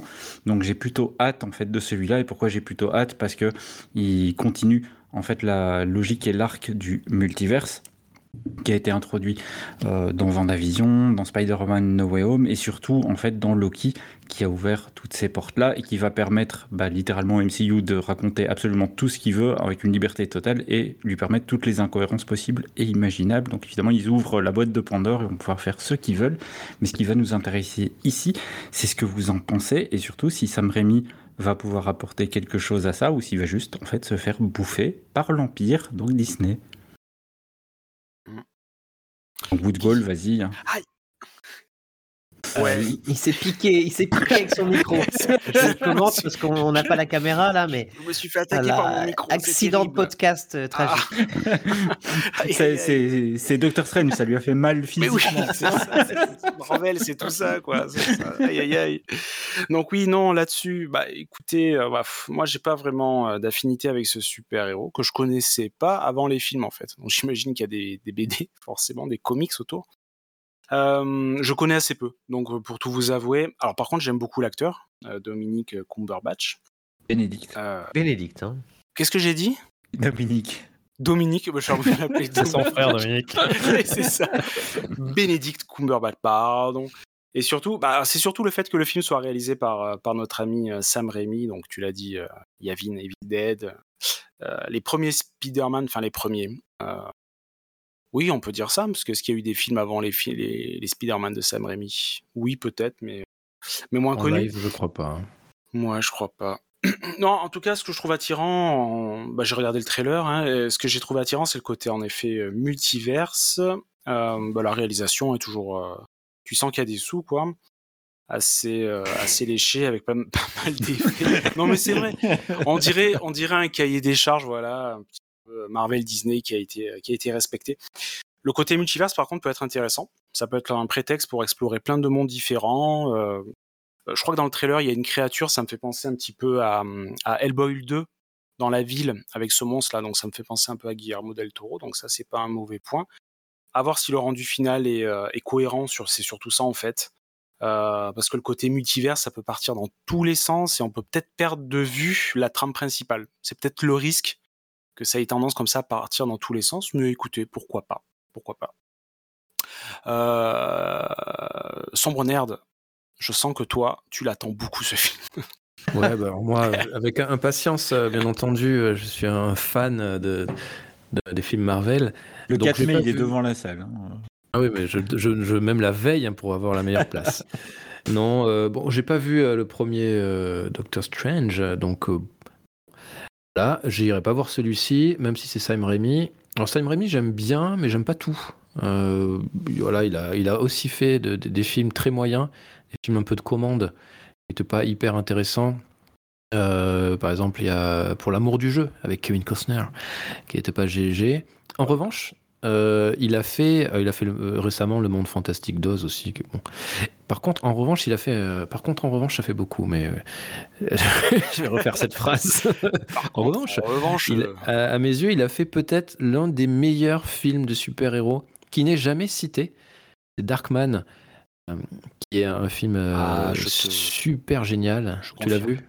Oui, mais il y a pas mal d'années, j'ai un peu tout oublié, mais il faut. 1990 avec Liam Neeson et euh, ouais, c'est un personnage créé de zéro, hein, Darkman. Euh, mm. Donc euh, pour le film et il est trop peu, trop peu cité. après, en effet, il a fait les, Spider-Man et que j'aime beaucoup. Je trouve que c'est les, plus réussis avec des, des gros défauts, mais pas pire que, que de Marvel. Plus t'avances, plus ça s'empire quand même. Le 3 était un peu indigeste. Je moi, j'ai un très mauvais souvenir du 3. Oui, bah, il est moins bon que les deux premiers, c'est sûr. Après, il y, a, bon, il y avait quelques défauts. Voilà, cela dit, euh, la question c'est est-ce que Sam Raimi va réussir à sortir un bon film avec euh, euh, le poids du studio Marvel derrière, Disney? J'avoue que je n'en suis pas certain. donc, j'ai un peu de doute. Je crois que la machine est trop bien huilée et bien trop lourde pour que quelqu'un puisse s'exprimer convenablement. Certainement qu'il fera de jolies images, certainement qu'il fera de belles séquences. Euh, est-ce que ça fera un bon film? J'en sais rien et je le saurai certainement jamais puisque je ne le verrai pas. ah ben, je voulais proposer qu'on aille le voir tous les quatre en mai du coup. Bah, mais je suis pas là. Mais en plus, il te dit ça, mais il finira par le regarder à un moment. Bah, j'ai pas vu le premier, hein, et j'ai quelques Marvel que j'ai vraiment pas vu, euh, et c'est pas grave. C'est clair. bon, et toi, ah, bah. Charlie Boy, alors euh, Moi, je suis assez d'accord quand tu parlais de. Je suis, je suis assez d'accord quand tu parlais de cahier des charges. Sauf que moi, décharge, je l'écris en un seul mot. Oh non, non, non, tu peux pas, tu peux pas, non. Il y a, des fans de Marvel qui nous écoutent. Ah désolé, désolé les fans de Marvel. non, il y a des trucs bien. Euh, en fait, euh, moi, alors, en plus là, je vais me contredire parce que euh, Doctor Strange, pour le coup, je trouve que c'est un super héros archi intéressant. Un, il, il, est, il est assez atypique hein, dans, dans, ses pouvoirs, dans sa personnalité. Hein, c'est un, neurochirurgien à la base, donc c'est quand même une tête pensante. Et, euh, et le premier film. alors, ça. Hein. Oui, alors c'est vrai que dans les Marvel, c'est souvent, c'est souvent des, tous des têtes hein, à chaque fois. gens euh, super malins. Euh, et dans DC aussi. Hein. D'ailleurs, dans, dans, DC, tu sais, le personnage de Bane, qui est un peu une grosse brute ah épaisse, c'est en fait c'est un super génie. DC, Très souvent. Euh, et, contrairement à Yavin, euh, moi, les origin stories, c'est ce que je trouve le plus intéressant, en fait. Euh, littéralement. Dans, les films de super-héros, c'est comment ils sont, ils sont devenus et qu'est-ce que ça implique dans leur vie et qu'est-ce que symboliquement ça représente. Mais le fait de les mettre face à des péripéties une fois qu'ils sont super-héros et de les faire sauver, leur faire sauver l'univers une énième fois, ça pour le coup, ça m'intéresse guère. Euh, je note le côté, euh, on ouvre le multivers, c'est comme ça, on peut se permettre un peu toutes les, toutes les ah bah incohérences possibles. Et, et puis, euh, ça fait évidemment la passerelle avec le précédent Spider-Man. Mmh. qui mettait à l'honneur Doctor Strange. mais ça, c'est un autre sujet. Bon, on va pas faire le la critique de ce film-là, mais une chose est sûre, c'est qu'il a très bien fonctionné au box-office, et je pense que ce Doctor Strange ne fera pas exception à la règle. Est-ce qu'il passe le milliard ou est-ce qu'il passe pas le milliard hein, pour un Marvel euh, canonique comme celui-là? Oh, Il va plafonner à, il va plafonner à 100 millions, je pense. il va nous Si seulement. Ça va très bien marcher, je pense. Il va évidemment passer le milliard. Non, non, mais au-delà de ça, moi, moi j'ai vraiment envie d'aller le voir en salle, ce film. Vous voyez, j'ai pas envie de le voir deux ans après sur une plateforme ou quoi, chez moi à la télé ou en Blu-ray. J'ai vraiment envie de me le faire euh, au ciné. Ça fait longtemps que je me suis pas fait de Marvel, donc l'invitation est lancée. Euh, tiens, Charlotte, tu as, cité DC. Est-ce que, est que vous savez ce que, ce que veut dire DC d'ailleurs? Detective Comics? Ok, on enchaîne. Au taquet Mais enfin, Detective Comics, bah oui. Ah là là. Bon, eh ben, écoutez, euh, eh ben, écoutez, on a fini cette partie. Euh, on a fini cette partie film et série. je vous propose maintenant de passer au segment jeu. Alors quand on dit jeu hein, chez nous, euh, ça peut être des jeux vidéo, ça peut être des jeux de plateau. Donc c'est le jeu au, sens euh, large du terme. Alors je vous cache pas que c'est beaucoup des, jeux vidéo quand même.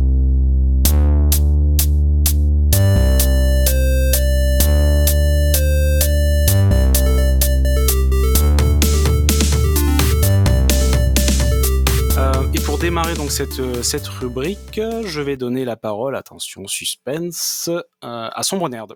Ouais, super. Euh, qui va nous parler d'un jeu. tu as gagné. bravo. Pour une fois. Ouais, c'est toi qui démarre, bravo. Tu vas nous parler d'un jeu qui met en scène un animal euh, que l'on aime détester, que l'on adore ou pas. Donc je te laisse nous en dire plus. Oui, euh, je vais vous parler d'une petite souris ah. trop mignonne qui s'appelle Tilo, je crois. J'ai un gros doute qui est Tilo, c'est ça. Je l'ai noté Comment je peux douter euh, Je vous parle d'un jeu vidéo qui s'appelle euh, Ghost of a Tale, qui est euh, une petite pépite du jeu vidéo indépendant, qui a été développé par un petit français. Je sais pas pourquoi j'ai noté petit, je sais, ça se trouve il est très grand. Pardon par avance si, si tu nous écoutes, Lionel Gala, donc le développeur principal, qui a fait 90% du, jeu à lui tout seul. Hein. Euh, pour, euh, pour l'anecdote. Et euh, il est très intéressant ce, Lionel Gala parce que il a fait ses armes en fait dans l'animation chez DreamWorks et Universal. il a travaillé notamment sur Le Prince d'Égypte, Banque de requins, Moi moche et méchant. Donc c'est quelqu'un qui a du bagage en termes d'animation et donc ça c'est hyper intéressant. Et puis il avait fait un peu le tour de tout, il voulait changer et il était fan des jeux vidéo et il s'est mis euh, dans, la tête de faire son propre jeu vidéo qu'il a commencé à, financer via Indiegogo, où il a récolté environ 48 000 euros. Euh, et il a pu commencer comme ça à euh, développer son, son, jeu. Alors 48 000 euros, c'est pas beaucoup hein, quand on voit le prix d'un jeu. surtout que le développement a duré 6 ans. 5-6 ans. Euh, mais il a été aussi aidé par Microsoft qui, euh, lorsqu'ils ont découvert son jeu, a financé une partie du jeu contre une sortie sur Xbox One. Et euh, néanmoins, ça suffisait pas puisque le développement était vraiment très long. Donc, il, a, il est sorti en accès, en accès anticipé sur Xbox One et Steam. Et ça lui a permis, ça lui a permis de, bah, de se financer tout simplement. Il est resté longtemps, non Un accès anticipé, je crois. Ouais, au moins deux ans, quelque chose comme ça. 2016 à 2018. Donc assez long. Euh, voilà. Et euh, donc il a fait 90% du jeu euh, à lui tout seul sur le, moteur Unity. Et il s'est fait aider après sur, pour les bruitages, pour la musique. D'ailleurs, les bruitages sont merveilleux, la, la musique est vraiment magnifique. et puis quelques personnes sont venues intervenir pour sont venues intervenir français ça sont intervenus pour l'aider. pour l'aider un peu donc au total six personnes. Donc vraiment c'est un hmm. c'est du jeu indé par excellence. Que six euh, personnes au final, ouais, euh, c'est très très petit. Et surtout quand tu vois le résultat euh, clairement il n'a pas à rougir face à, des gros triple A. Hmm, hmm. Donc le jeu c'est quoi? Euh, Alors d'abord c'est un jeu qui a été plutôt très bien reçu par la presse, avec de très très bonnes notes. Alors il n'y a que Canard PC qui a mis une note plutôt moyenne, un 6. Alors chez Canard PC un 6 c'est pas si dégueulasse. Hein. Euh, mais euh, j'étais plutôt d'accord avec ce qu'ils disent, c'est-à-dire que c'est un jeu qui ne sait pas aller au fond des choses. C'est vraiment le jeu de quelqu'un qui a fait un truc très très beau, fait des animations magnifiques. Vraiment, les personnages sont. tu vois qu'il sait le faire, quoi. il, sait leur donner vie avec des lumières, avec, avec des regards. C'est juste magnifique. Euh, mais c'est vrai que c'est un jeu en termes de gameplay, en termes de, profondeur, d'expérience. C'est un jeu qui sait pas aller au fond des choses. Un jeu qui, qui est tâtonne, qui qui va pas au bout, quoi.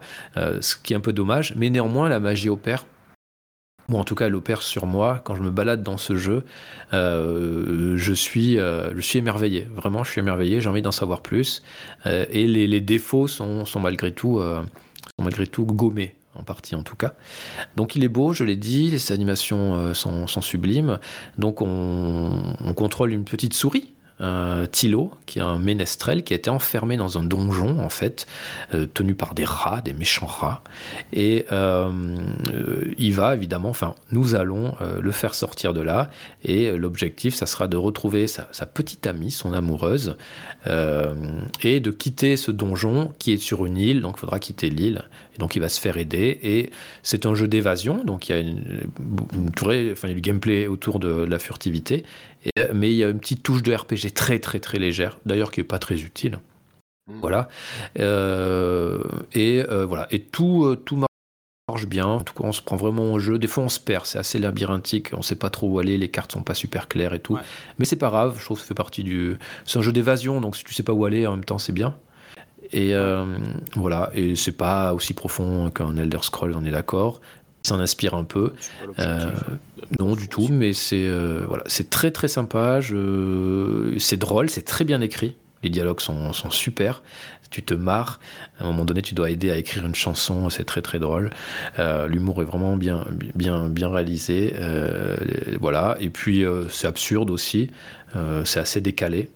Euh, et, c'est vraiment très, très, très, très joli. Les jeux de lumière, les effets, les, décors, euh, c'est super. Et en plus, on peut euh, ramasser des champignons à un moment donné. Du coup, il y a un petit côté bucolique qui est assez cool. tu dois trouver des champignons pour une quête. J'étais content de faire ça. Voilà, ça m'a rendu heureux. Et un jeu qui me rend heureux, bah, c'est un jeu que j'aime. C'est bien dit. Ah, c'est beau. c'est un jeu dont on parle depuis très longtemps. Hein. Ça fait déjà quelques années hein, que qu'on voit voit les trailers, et puis ensuite il y a eu l'accès anticipé. 7 ans.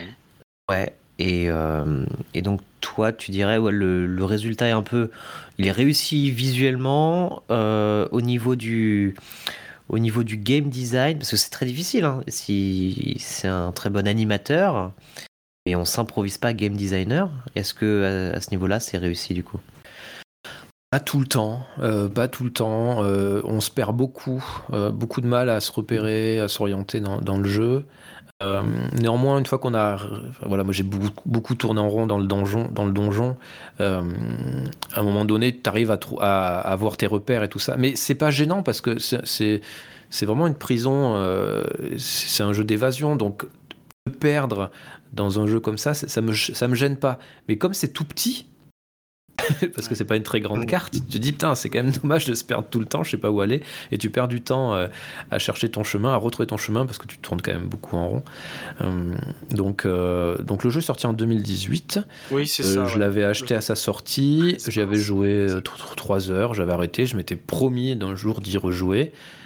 Euh, j'ai laissé mes castors de côté, hein, le jeu dont je parlais le mois dernier, un petit peu, et je me suis dit, allez, je me remets dedans, et je suis bien re-rentré dedans, et, euh, et, je me fais vraiment, euh, vraiment plaisir, hein, parce que c'est drôle, et que c'est un petit peu fun, quoi. Mais eh oui, c'est pas c'est pas un jeu où les mécaniques sont très approfondies. Tu sens qu'il ça, il n'a pas cette connaissance là, il n'a pas ce, de background et euh, certainement s'il fait un nouveau jeu, je le souhaite, il faudra qu'il se fasse céder là-dessus. Est-ce que tu dis pas limite, il aurait presque pu en faire euh, un film d'animation quoi euh, oui, faire un jeu vidéo, je remets pas en cause son, mmh. intention de faire un jeu, tu vois, mais. Bah, c'est ça, c'est écrit un peu comme un film. C'est écrit un peu comme un film et, du coup, il a voulu mettre évidemment des, du jeu vidéo dedans, donc du gameplay, euh, puisque c'est ça qui caractérise un jeu vidéo. Et, euh, euh, et, ça manque de profondeur là-dessus. Mais c'est pas gênant en fait. Même pour quelqu'un qui joue souvent aux jeux vidéo, bah, ça passe quand même parce qu'il y a d'autres qualités. Quelqu'un qui joue jamais aux jeux vidéo, je pense que ça serait un jeu très dur. Ah oui. Parce que tu te, parce que tu te perds. Ouais, non, mais vraiment, c'est vraiment un jeu, tu te perds. Il est tombé un peu des mains, moi, sur cet aspect-là, justement. Il m'avait ah oui, refroidi le jeu. Mais il faudrait que je, je le relance, parce qu'il est dans mes bibliothèques aussi. Ouais. Mais fais-le. Mais tu, moi, je, passe, je, je, pense que j'ai passé des heures à essayer de trouver mon chemin sur des trucs tout bêtes, quoi. Donc ça peut, euh, euh, ça peut vite, en effet, te tomber des mains, mais euh, voilà, j'arrive à trouver quand même du plaisir sur d'autres aspects. Et, juste, des fois, je m'arrête et je regarde juste les effets de lumière qui sont, qui sont super. Je regarde les rats bouger, là, avec leur façon un peu patibulaire de, de, de, de marcher. Ouais, c'est fun, quoi. Il y a, il y a une capacité à créer de la, de la vie qu'on voit pas souvent dans des jeux vidéo. Ah, mais clairement, euh, quand tu regardes des extraits du jeu, on dirait. Parfois, on dirait un Pixar. Enfin, c'est vraiment super beau. Ouais, c'est un jeu qui a une identité euh, typique qu'on voit pas très souvent. Tu en avais entendu parler, toi, Yavin? Excuse-moi, Charlie Boy, tu voulais. Euh, Alors, pas du tout. Ouais. D'accord. Pas du tout entendu parler, mais du coup, je vais regarder. Parce que c'est bien vendu. Moi, j'aime bien le côté où on se perd et on doit, on doit chercher son chemin. En fait, moi, j'aime bien ça. Donc, euh, ça, ça me parle. Et, euh, et, et, la notion création de monde vivant très, euh, est très parlant parce qu'effectivement, c'est ce qui manque très souvent en jeu vidéo. On n'y croit pas souvent à ce qu'on voit dans un jeu vidéo. Donc là, c'est c'est bien vendu. Mais tout est bien vendu hein, dans ce podcast, il faut bien l'avouer. ça, ça me fait un peu penser à, un autre jeu un peu similaire dans l'idée, on va dire, qui était Styx. Je sais pas si vous avez fait ce jeu à l'époque. Avec ah, le gobelin. C'est un jeu avec un gobelin. Sauf qu'au lieu de s'évader d'une prison, il fallait infiltrer euh, ouais, des donjons. et ils sont un peu sortis. Enfin, il est, Styx est sorti à l'époque où euh, Ghost of the Tale faisait ses premières communications. Et je trouvais qu'il y avait des petites similitudes euh, dans, hmm. dans l'esprit. C'est des, des, jeux bien sympas. Écoute, en plus là, c'est fait. Ghost of the Tale, on s'est fait par, par un Français. Et donc, hmm. voilà ça, ça, a le mérite d'être souligné et c'est super cool si le jeu est réussi. Euh. Tu sais s'il s'est bien vendu? Aucune idée. Euh, non, non, c'est vrai, je, je, sais pas du tout. Je sais que c'est un jeu qui a été ah, très très bien reçu, qui a quand même une communauté. Alors, il, a marché en early access, hein, donc euh, j'imagine que c'est quand même assez. ça donne pas mal d'indications sur la réussite du jeu. Mais je sais pas du tout s'il a marché suffisamment pour faire vivre notre animateur préféré. Ghost of Tale, donc, jeu édité et développé par Lionel Gala. Alors, il a un, alias, le monsieur. Euh, Seth CG, c'est son alias. C'est donc sorti le 13 mars 2018. Alors, oui, c'était en early access depuis 2016, euh, donc il est resté deux ans en early access. Et c'est disponible un peu sur toutes les plateformes, hein, PlayStation 4, Mmh, PC, Xbox One et Nintendo Switch. Donc on vous conseille ce jeu euh, fortement. Euh, on passe à toi, Charlie Boy. Euh, donc Charlie Boy qui va nous parler d'un jeu qui est sorti, lui, par contre, plus récemment, avec une mécanique de gameplay plutôt originale, une boucle de gameplay originale, dire. Alors qu'en est-il?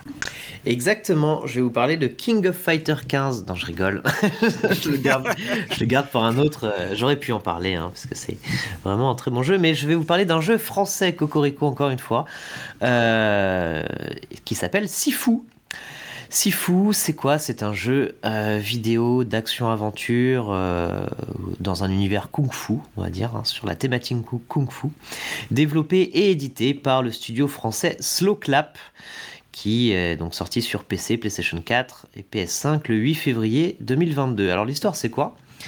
Euh, Très rapidement, un étudiant en kung-fu euh, cherche à traquer un groupe de 5 assassins qui ont brutalement tué son maître 8 ans plus tôt.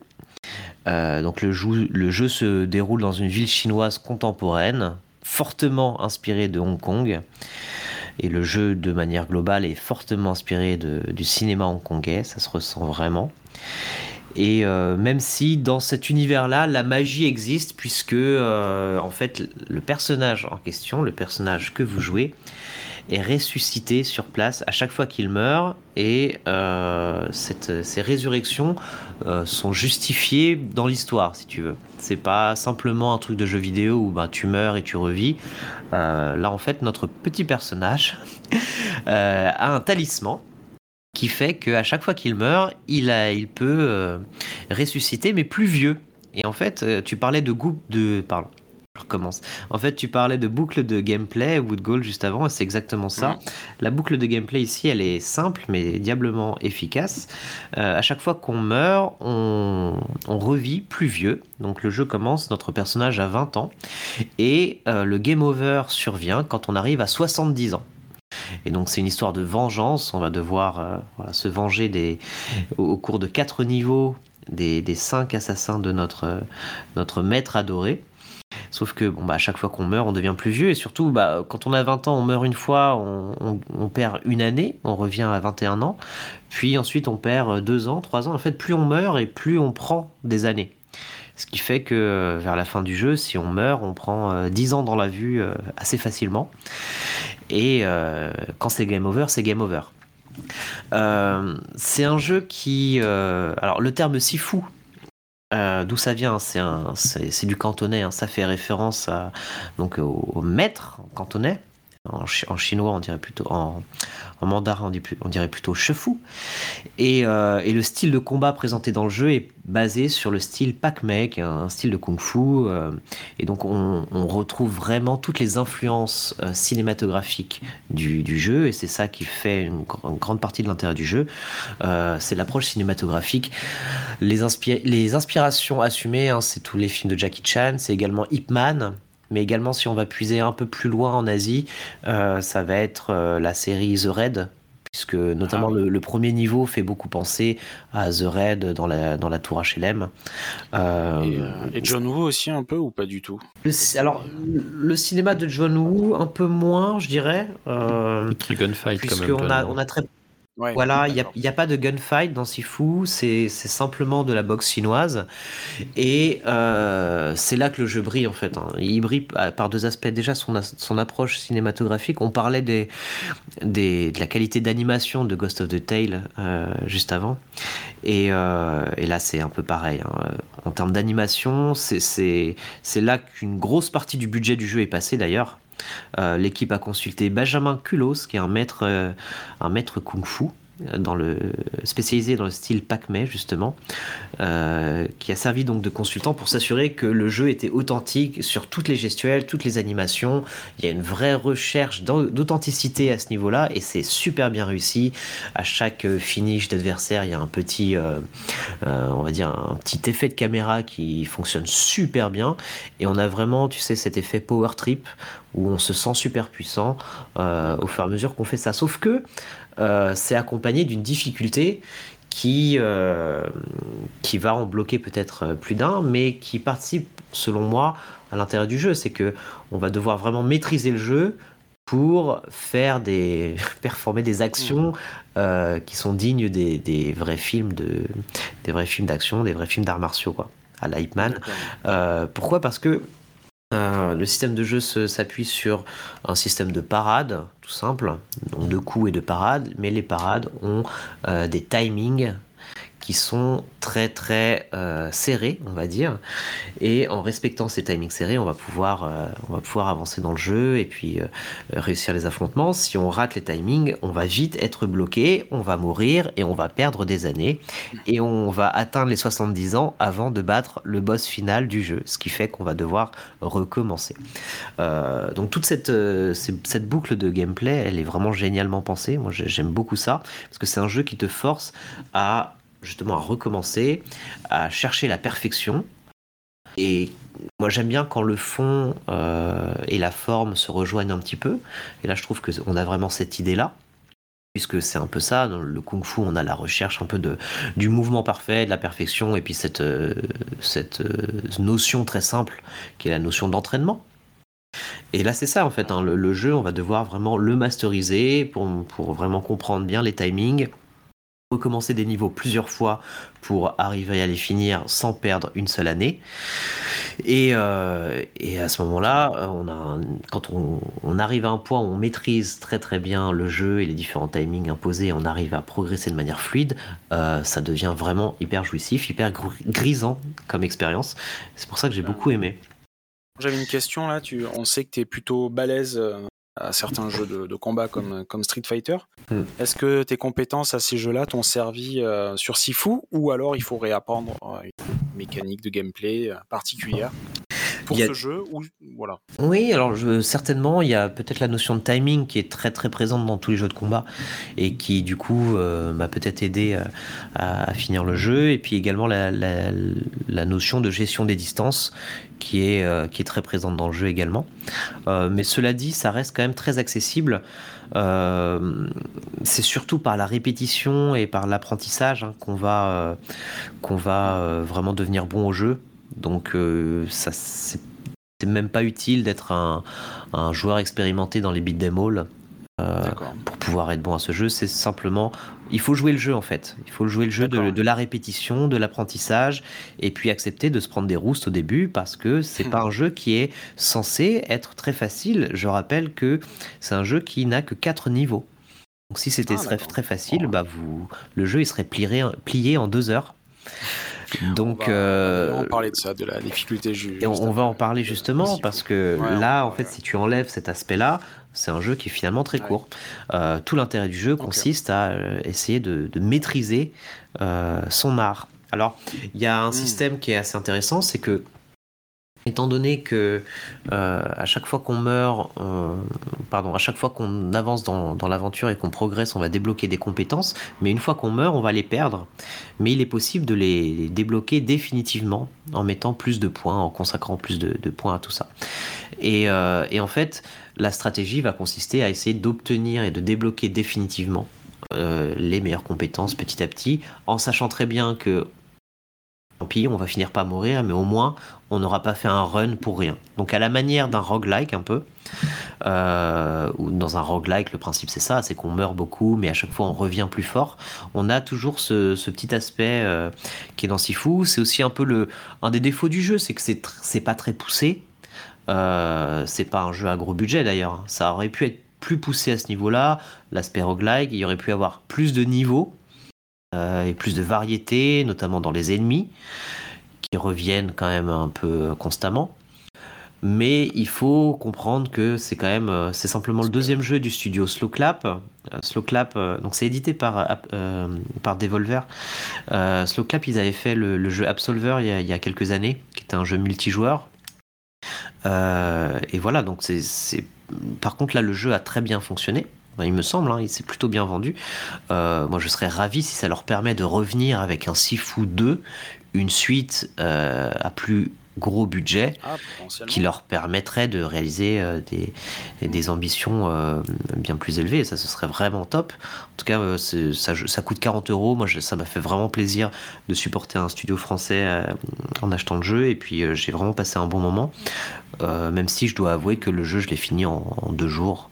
Donc effectivement, c'est une expérience assez, assez dure, mais ça va, enfin assez courte, mais ça va euh, vraiment dépendre de, du, type de joueur. Il y a des joueurs qui, euh, qui vont se casser les dents peut-être euh, sur le jeu et qui vont potentiellement ne, ne pas le terminer, en tout cas pas tout de suite, mais on va en reparler plus tard justement dans, notre prochain, prochain débat. J'ai une, une, question. Ouais, moi j'ai une question pour, Charlie Boy. Mm. J'avais une question puisque tu dis que tu l'as fini en deux jours, c'est ça? Est-ce que, tu l'as fini... Est-ce que tu l'as fini en ayant euh, l'âge d'origine? Est-ce que tu as réussi en un seul run? Ou est-ce que c'est possible seulement? Non, non, alors ça c'est une très bonne question. Non, non, j'ai fini l'histoire principale, effectivement. Alors il y, a une rejouabilité dans le jeu, puisque euh, effectivement, euh, le défi ultime c'est de finir tout le jeu en ayant 20 ans mmh. et en ne mourant pas une seule fois. Et euh, ça, je ne l'ai pas encore fait, tout à fait. Je ne me suis pas replongé dans le jeu pour tenter le défi. Mais effectivement, euh, pour euh, les gens qui veulent vraiment tryhard, on peut toujours faire ça. et d'ailleurs, c'est comme ça qu'on débloque la bonne fin, la bonne fin ah. du jeu. Tu peux finir le jeu en ayant 20, ans, du coup? Tout à fait, tout à fait. D'accord. c'est faisable et il y a, c'est très marrant parce que à peine 3-4 jours après la sortie du jeu, il y avait plein de speedruns du jeu, des speedruns euh, no hit, c'est-à-dire des gens qui ne se sont pas touchés une seule fois ah. et qui, qui, roulent sur les 4 niveaux. Quoi. Ben, un jeu pas si dur que ça alors, euh, apparemment. Parce que tu, tu, voulais aussi nous parler de la, de la difficulté du jeu qui a posé un petit peu question. Et le jeu a été considéré comme étant euh, assez, enfin trop difficile par une certaine frange des, des joueurs. Oui. Qu'en est-il du coup là-dessus Oui, bah, je voulais ouvrir un peu un petit débat avec vous là-dessus, messieurs, sur l'éternel débat de la difficulté dans les jeux vidéo. Et c'est vraiment un débat d'actualité, puisque là, en ce début d'année, on a vu la sortie de Sifu, coup sur coup avec Elden Ring, qui sont deux jeux réputés très difficiles. Et euh, bah, déjà, ce qui fait débat, c'est euh, en fait Sifu, une grande partie des joueurs se sont plaints et se sont plaints sur Twitter. Maintenant, c'est la, c'est la, grande mode. Hein. Dès qu'on n'est pas content avec quelque chose, on va, on va pourrir les développeurs sur Twitter et euh, en disant que bah, c'était trop, trop difficile, euh, c'est pas normal que, euh, que le jeu soit si dur à finir, que du coup il est réservé, euh, voilà, que ça, ça, leur réserve du coup à soi-disant une élite de, joueurs euh, euh, et que ça prive une partie des joueurs de l'expérience, etc. Bref, tout ça pour dire que du coup Slow Clap, le studio français, a un peu cédé à cette demande et a annoncé la sortie dans quelques semaines d'un mode facile du jeu. Et du coup, nous, ça nous pose question. On se dit, mais en fait, qu'est-ce que Qu'est-ce que euh, cette notion de difficulté vient faire dans le jeu vidéo? Qu'est-ce que euh, est-ce que vraiment c'est quelque chose qui a une importance? Est-ce qu'on décide que finalement en fait on s'en fout qu'on peut tout à fait avoir euh, des modes faciles dans les jeux vidéo? Ou est-ce que vraiment ça apporte quelque chose? Et c'est un débat qui est un peu éternel parce que euh, ça a toujours existé. Hein. Enfin, peut-être que les, joueurs de maintenant, peut-être les plus jeunes, se souviennent pas trop, mais les jeux que nous on a connus dans les années 90, c'était extrêmement difficile. Euh, et il y a eu, depuis quelques années, il y a un peu un, revival de cet euh, ADN-là, on va dire, avec plein de jeux qui ont fait des, jeux à la sauce années 90, c'est-à-dire facile. et à chaque fois, ça a causé des débats. On se souvient en 2016 de Cuphead, je sais pas si messieurs vous avez fait ah. Cuphead, mais Cuphead, euh, le faire. ça avait fait débat parce que une partie des journalistes jeux vidéo euh, qui étaient censés tester le jeu n'avaient même pas réussi à passer le premier niveau. C'était très dur, hein, franchement. Et qui était très dur. Et déjà, ça avait posé la question de la difficulté dans les jeux vidéo. Et puis cette année, euh, voilà, le, le débat s'est reposé encore une fois. On a eu Returnal en 2021, excellent jeu, euh, qui là encore euh, n'a pas fait l'unanimité parce que réputé trop dur par certains. Et puis là, on a encore ce, débat avec, euh, avec Sifu.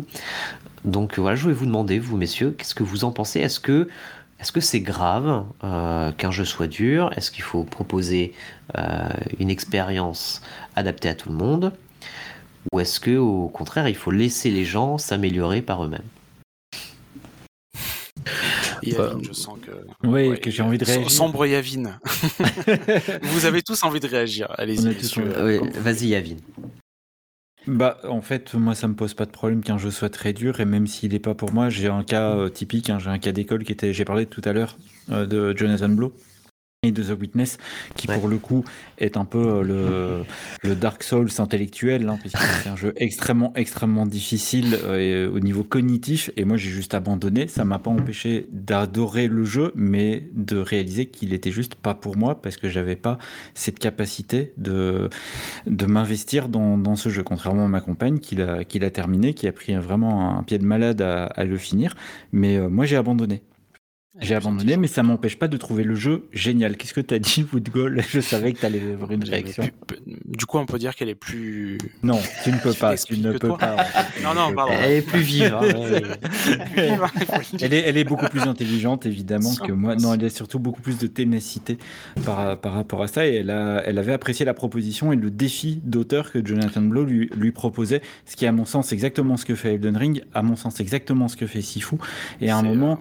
Pense qu'il faut juste pas vouloir que tous les jeux soient accessibles à tout le monde, sinon on perd totalement la notion d'auteur là-dessus, ça n'a pas de sens. C'est exactement comme si un livre, on demandait d'avoir une explication de texte parce qu'un livre est difficilement accessible ou qu'il parle en métaphore, en allégorie, ou typiquement le cinéma d'auteur, on va pas commencer à faire des voix off pour tout expliquer et essayer de tout titrage. Ça n'aurait pas de sens. Voilà, ça n'aurait pas de sens. Il y a des films populaires, il y a des livres populaires, il doit y avoir des jeux populaires et il doit y avoir des jeux plus élitistes. À mon sens, c'est euh, le débat, il s'arrête juste là en fait. Et il y a des livres qui expliquent des livres.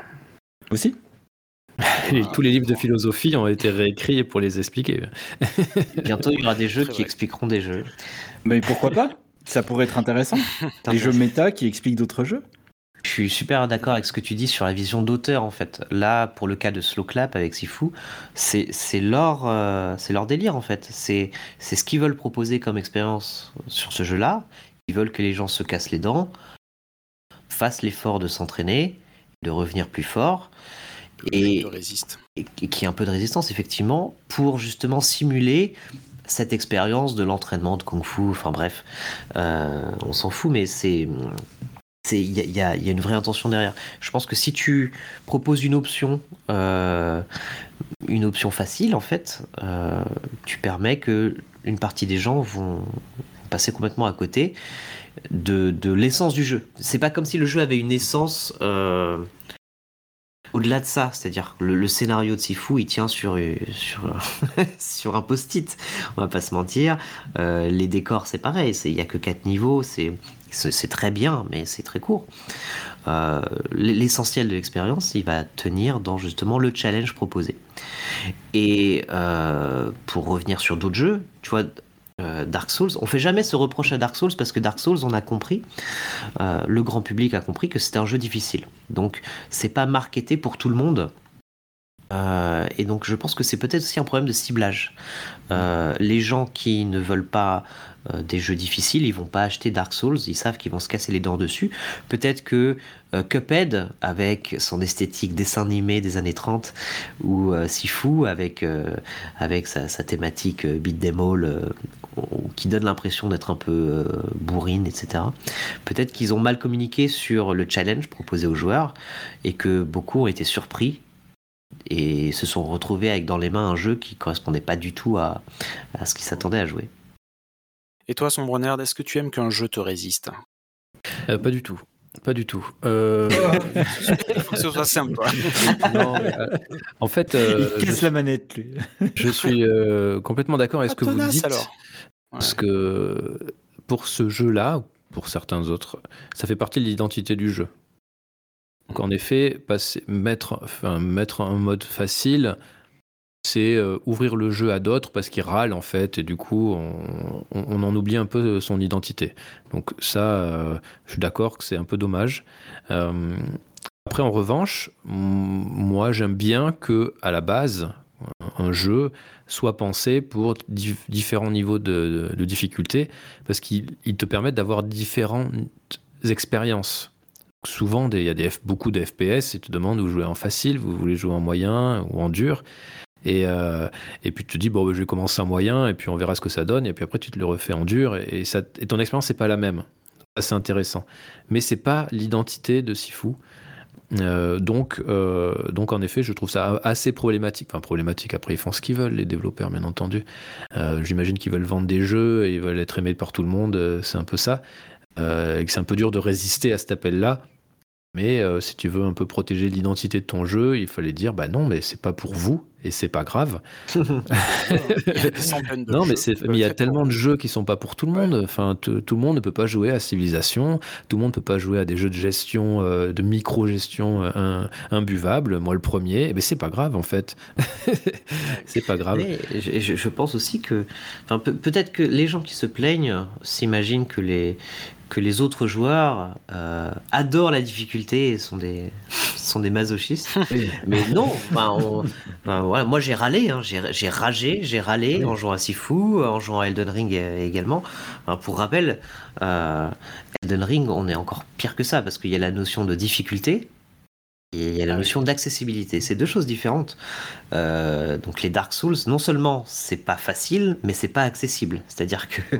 les menus sont cryptiques, euh, l'UX est inexistante, euh, il n'y a aucune information, et tu peux pas mettre pause dans le jeu. Par exemple, c'est un, un exemple tout bête, mais tu peux pas mettre pause. C'est-à-dire quand tu vas dans le menu, le jeu continue de vivre, donc tu peux te faire tuer pendant que tu es en train de regarder tes objets dans le menu. c'est pas un oubli de la part des développeurs, c'est volontaire. C'est pour te dire, ben non, c'est une situation de stress permanente et le jeu est dans la vie. Le jeu se joue comme ça. Et donc la règle est la même pour tout le monde si tu veux. Et évidemment, bah, ça fait ça fait râler quand, quand tu te tu te fais tuer pour des raisons comme ça. Mais en même temps, ça fait partie du truc. Et, et c'est ça qui rend l'expérience de victoire encore plus satisfaisante parce que quand tu gagnes, quand tu bats un boss, que ce soit dans Sifu ou dans Elden Ring ou quand tu bats un niveau dans, dans Cuphead, tu as une sensation d'accomplissement qui est, qui est merveilleux. Oui, oui.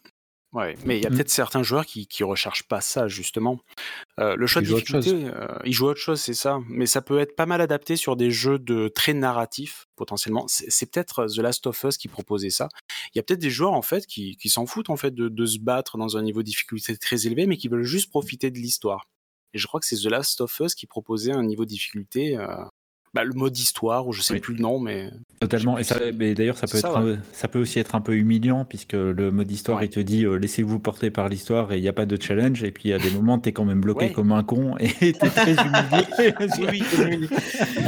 mais ça, c'est un très bon débat aussi. C'est que dans les, dans les jeux vidéo, souvent le mode facile, il a un nom un peu humiliant, tu sais. dans, dans Wolfenstein, je sais pas si vous vous souvenez, dans Wolfenstein, le, mode très facile, c'est. Euh, euh, Papa, est-ce que je peux jouer? Il s'appelle comme ça. c'est vraiment voilà pour les pour les petits bébés. Et euh, je crois le mode très dur, il s'appelle euh, Uber Uber, je crois Uberman ou je sais pas quoi. Enfin en gros le l'homme l'homme ultime.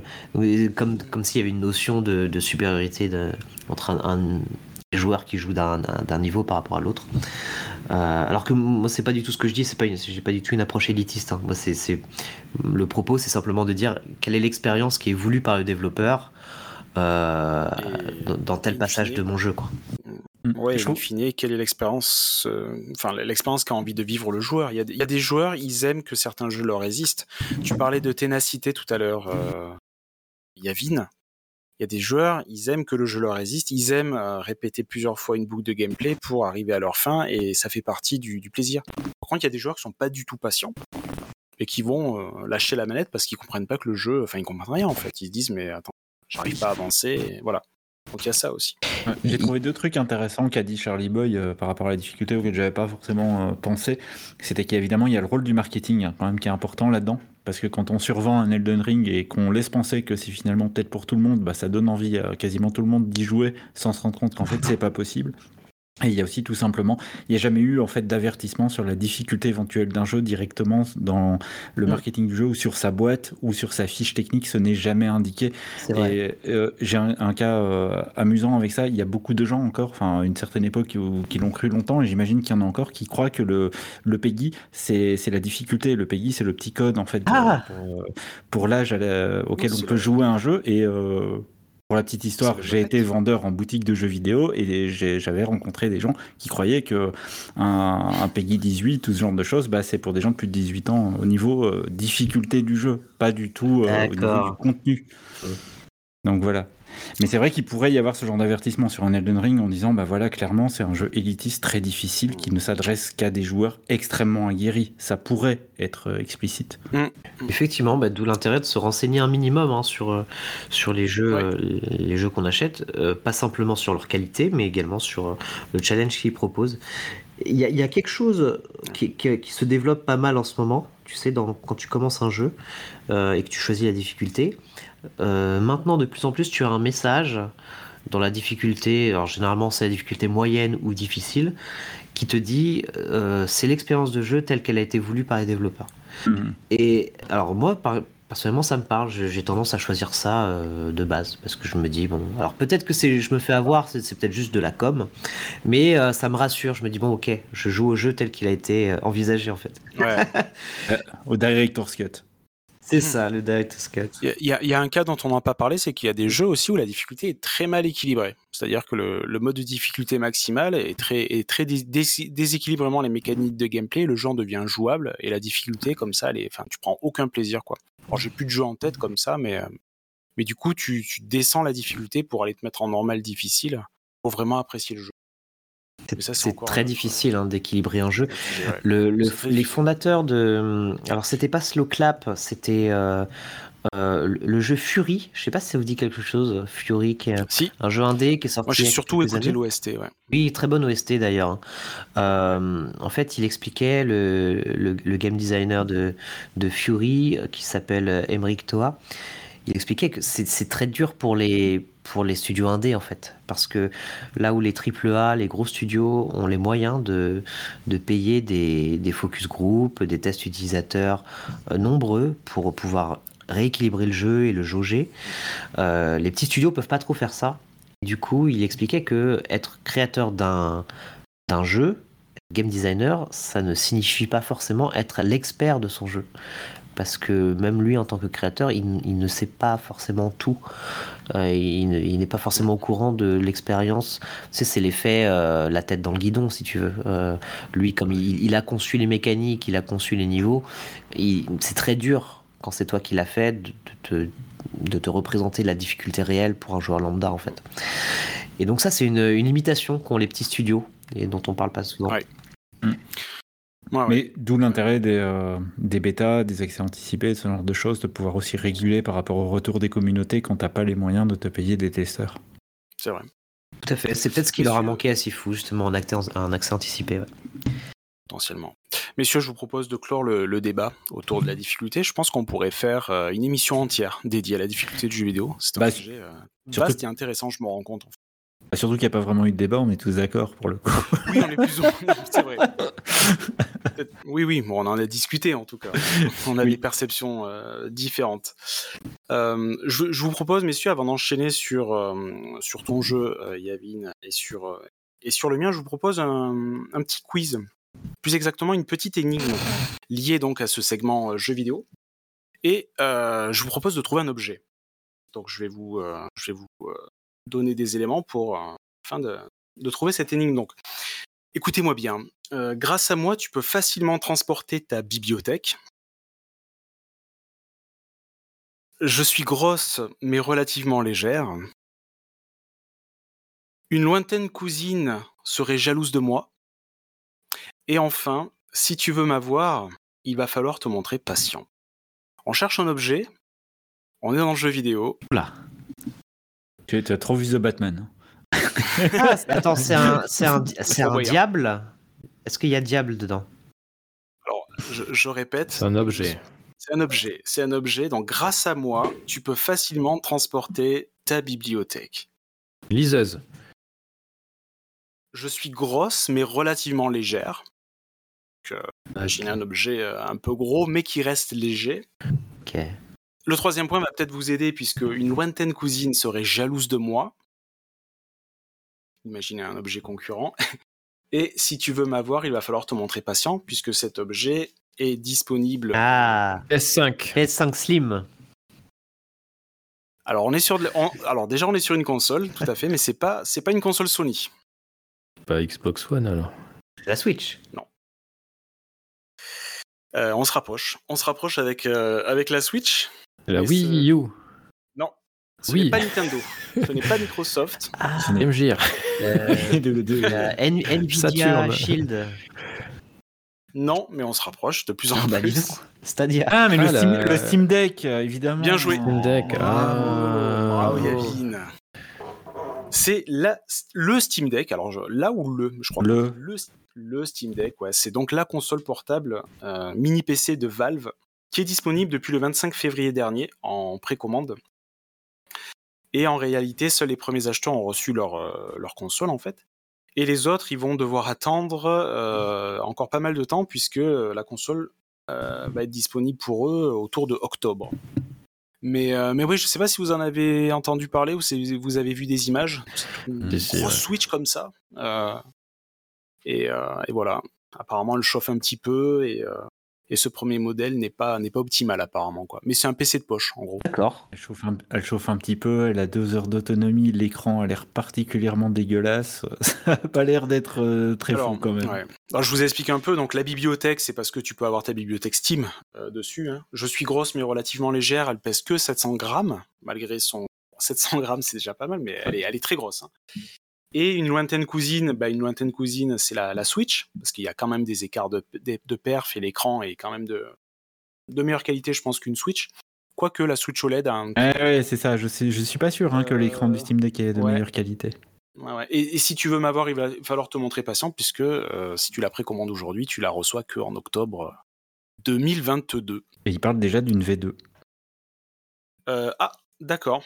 Ok, pour améliorer l'autonomie, j'imagine, le poids, l'ergonomie. Il y a peut-être un sujet d'ergonomie aussi.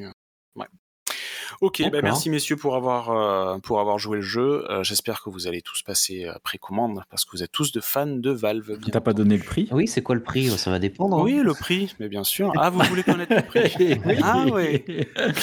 Vous, êtes sûr que vous voulez avoir cette information? Oh, Là, tu sais qu'il est en train de taper sur son clavier. Je, vais en dégoûter, je, vais en dégoûter beaucoup de monde. Hein, Il y a plusieurs modèles, non? Ah non, c'est ça en fait. Il y en a plusieurs. Ça part de, 420 jusqu'à. Euh, ça dépend du disque dur, je crois. Mais ça part Oui, il y a une taille de disque dur. Donc, quand même, le prix, le prix d'une console de salon, quoi. Oui. Ouais, c'est 420 balles, jusqu'à 679 pour un stockage de 512 gigaoctets. Ah, Donc ça fait un peu cher quand même. Hein. À le prix d'une console de salon, alors que ça va devenir une console de salon, puisque tu n'as tellement pas d'autonomie que de toute façon tu ne peux jouer que chez toi. voilà. Exactement la Switch. Mais un petit concentré de technologie. non, mais la Switch, elle a 4 heures d'autonomie. bah, sur certains jeux, même parfois un peu plus. Si c'est des petits jeux en 2D ou quoi, mais, euh, ouais. Très bien. Moi, je vois pas trop l'intérêt de, de cette console. Bah, en fait, pour mon usage personnel, en tout cas, je. Curiosité technologique. Oui, ouais. si t'es technophile, voilà. tu peux être attiré par ce genre de C'était pareil avec le Nvidia dont je parlais, là, l'espèce de Shield. Shield, ouais. C'était pareil. en fait, je, ne sais pas s'il y a une grosse demande pour ça, parce qu'effectivement, comme tu l'as dit, sur, sur la Switch, tu as des jeux qui sont en mode euh, plug and play, euh, très fun, que tu peux faire à l'extérieur, etc. Là, je vais pas jouer à euh, Elden Ring. Elden Ring, non, mais là, je voyais les images promotionnelles. et ils mettent Elden Ring en, en exemple. Alors bon, euh, bon courage pour battre euh, Godric comme ça. ou même à ton jeu de, Castor ou à tu vois Kingdom, bah Kingdom Crusader ou ce, euh, pardon Crusader Kings, ce genre de choses, les, gros jeux de gestion, etc. Je m'imagine pas les y jouer en nomade. Que je sais pas. C'est clair.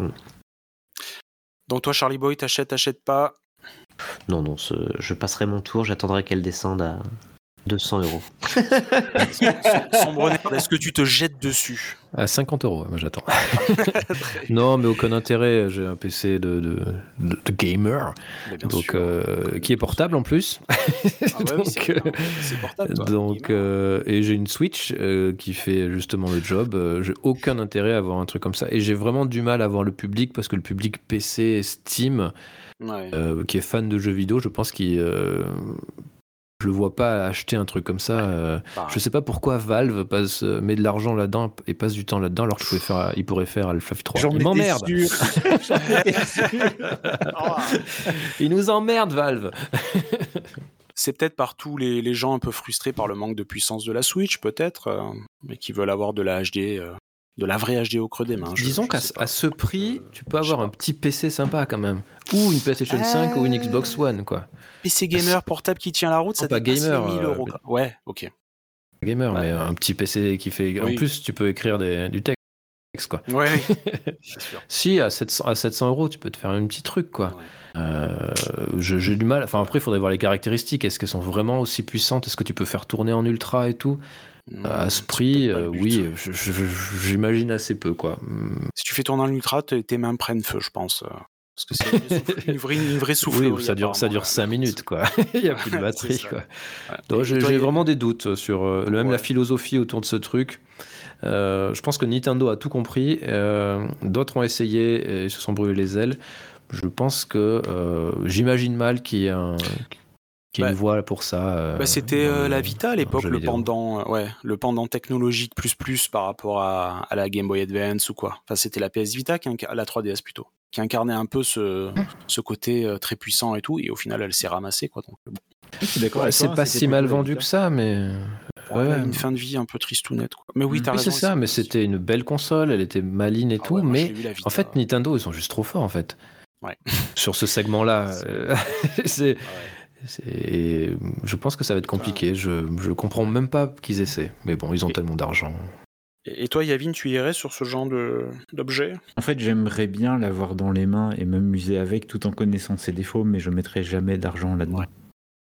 Et la curiosité technologique, oui, voir la, puissance d'un PC dans une petite, euh, petite relative, mais euh, petite machine, c'est quand même intéressant. Et rien que l'idée de, de l'avoir fait, ça, je l'admire beaucoup. Après, effectivement, la question du modèle économique, elle a, elle a absolument aucun sens. Là-dessus, euh, je rejoins ce que, ce que dit Sombre Nerd.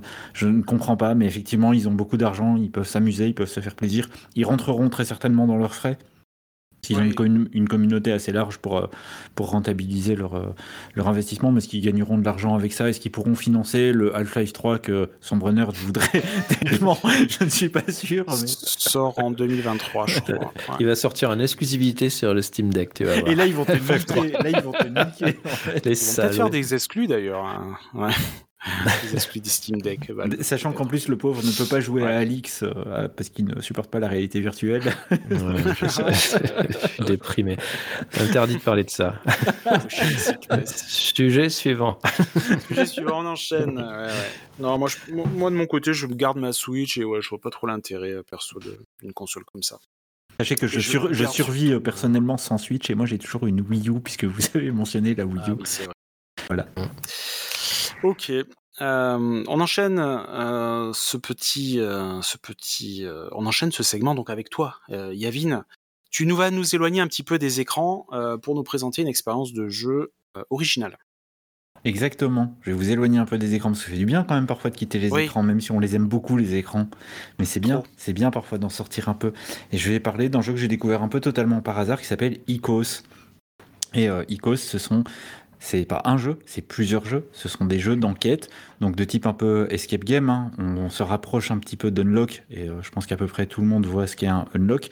Sauf que Icos prend un peu son indépendance par rapport à ça, puisque c'est un jeu d'enquête audio. Alors c'est à base de cartes. Hmm. D'un côté, et quand même d'une petite application smartphone, parce qu'on va quitter les écrans, mais pas totalement. On va quand même utiliser un tout petit peu le smartphone. C'est édité chez Ravensburger. Souvenez-vous de Ravensburger, hein, c'est quand même euh, un peu euh, le retour d'une boîte qu'on avait un peu oubliée. Et, euh, donc l'idée, en fait, c'est tout simplement celui que j'ai testé, s'appelle l'Eclipse. Et dans l'Eclipse, bah, la fin du monde a eu lieu. Et donc nous, on arrive après, tout le monde a disparu, tout le monde est mort, et il nous reste des éléments sonores qui vont nous permettre de remonter le fil de ce qui s'est passé. Alors comment ça marche? Ben, En fait, tout simplement, on a un des cartes dans la boîte, on a six cartes qu'on appelle des cartes chapitres, et on a un paquet de cartes qu'on appelle des cartes objets. Chaque carte chapitre, quand on va la scanner avec l'application smartphone, va nous raconter le contexte du chapitre, et on va devoir scanner toutes les cartes objets pour savoir quelles sont les cartes objets qui s'associent à quel chapitre trois cartes objets s'associent systématiquement à un chapitre. Donc le jeu est sympa, hmm. puisqu'au début, on ne prend que trois cartes chapitres et les cartes objets qui s'associent. Comme ça, on n'a pas une pelletée de cartes à scanner d'un coup pour pouvoir, euh, pour pouvoir comprendre ce qui s'est passé. En fait, on peut toutes les prendre et ça sera le mode difficile du jeu, puisqu'il est divisé en deux modes, le mode normal et le mode difficile, puisqu'on parlait de difficulté dans les jeux. Donc, euh, donc voilà, en fait, c'est pourquoi c'est très bien fait. D'abord parce que c'est très accessible, parce que les cartes sont scannées en une demi-seconde par l'application qui les reconnaît très très bien, et surtout par la qualité des enregistrements, des voix, des acteurs, des mises en situation sonore. Alors, si on joue à Icos, moi j'invite à, à, utiliser, si on dispose d'une bonne enceinte Bluetooth, c'est plutôt d'utiliser ça plutôt que le son pourri de son smartphone. Hein. C'est bien meilleur. C'est ce que j'ai fait tout de suite. J'ai pris ma petite JBL et tout, et ça m'a mis tout de suite dans l'ambiance. Parce que tu as un iPhone, toi. C'est un, un, très bon troll. Et je n'ai pas une enceinte Bluetooth, je n'ai pas de HomePod. Hein, je tiens à dire que j'ai une enceinte JBL. Donc, comme quoi, je ne suis pas totalement vendu à Apple non plus. non, mais voilà, c'est vraiment ultra, ultra bien fait. Moi, j'ai fait le scénario euh, L'Eclipse, qui, était vraiment, euh, qui était vraiment dingue.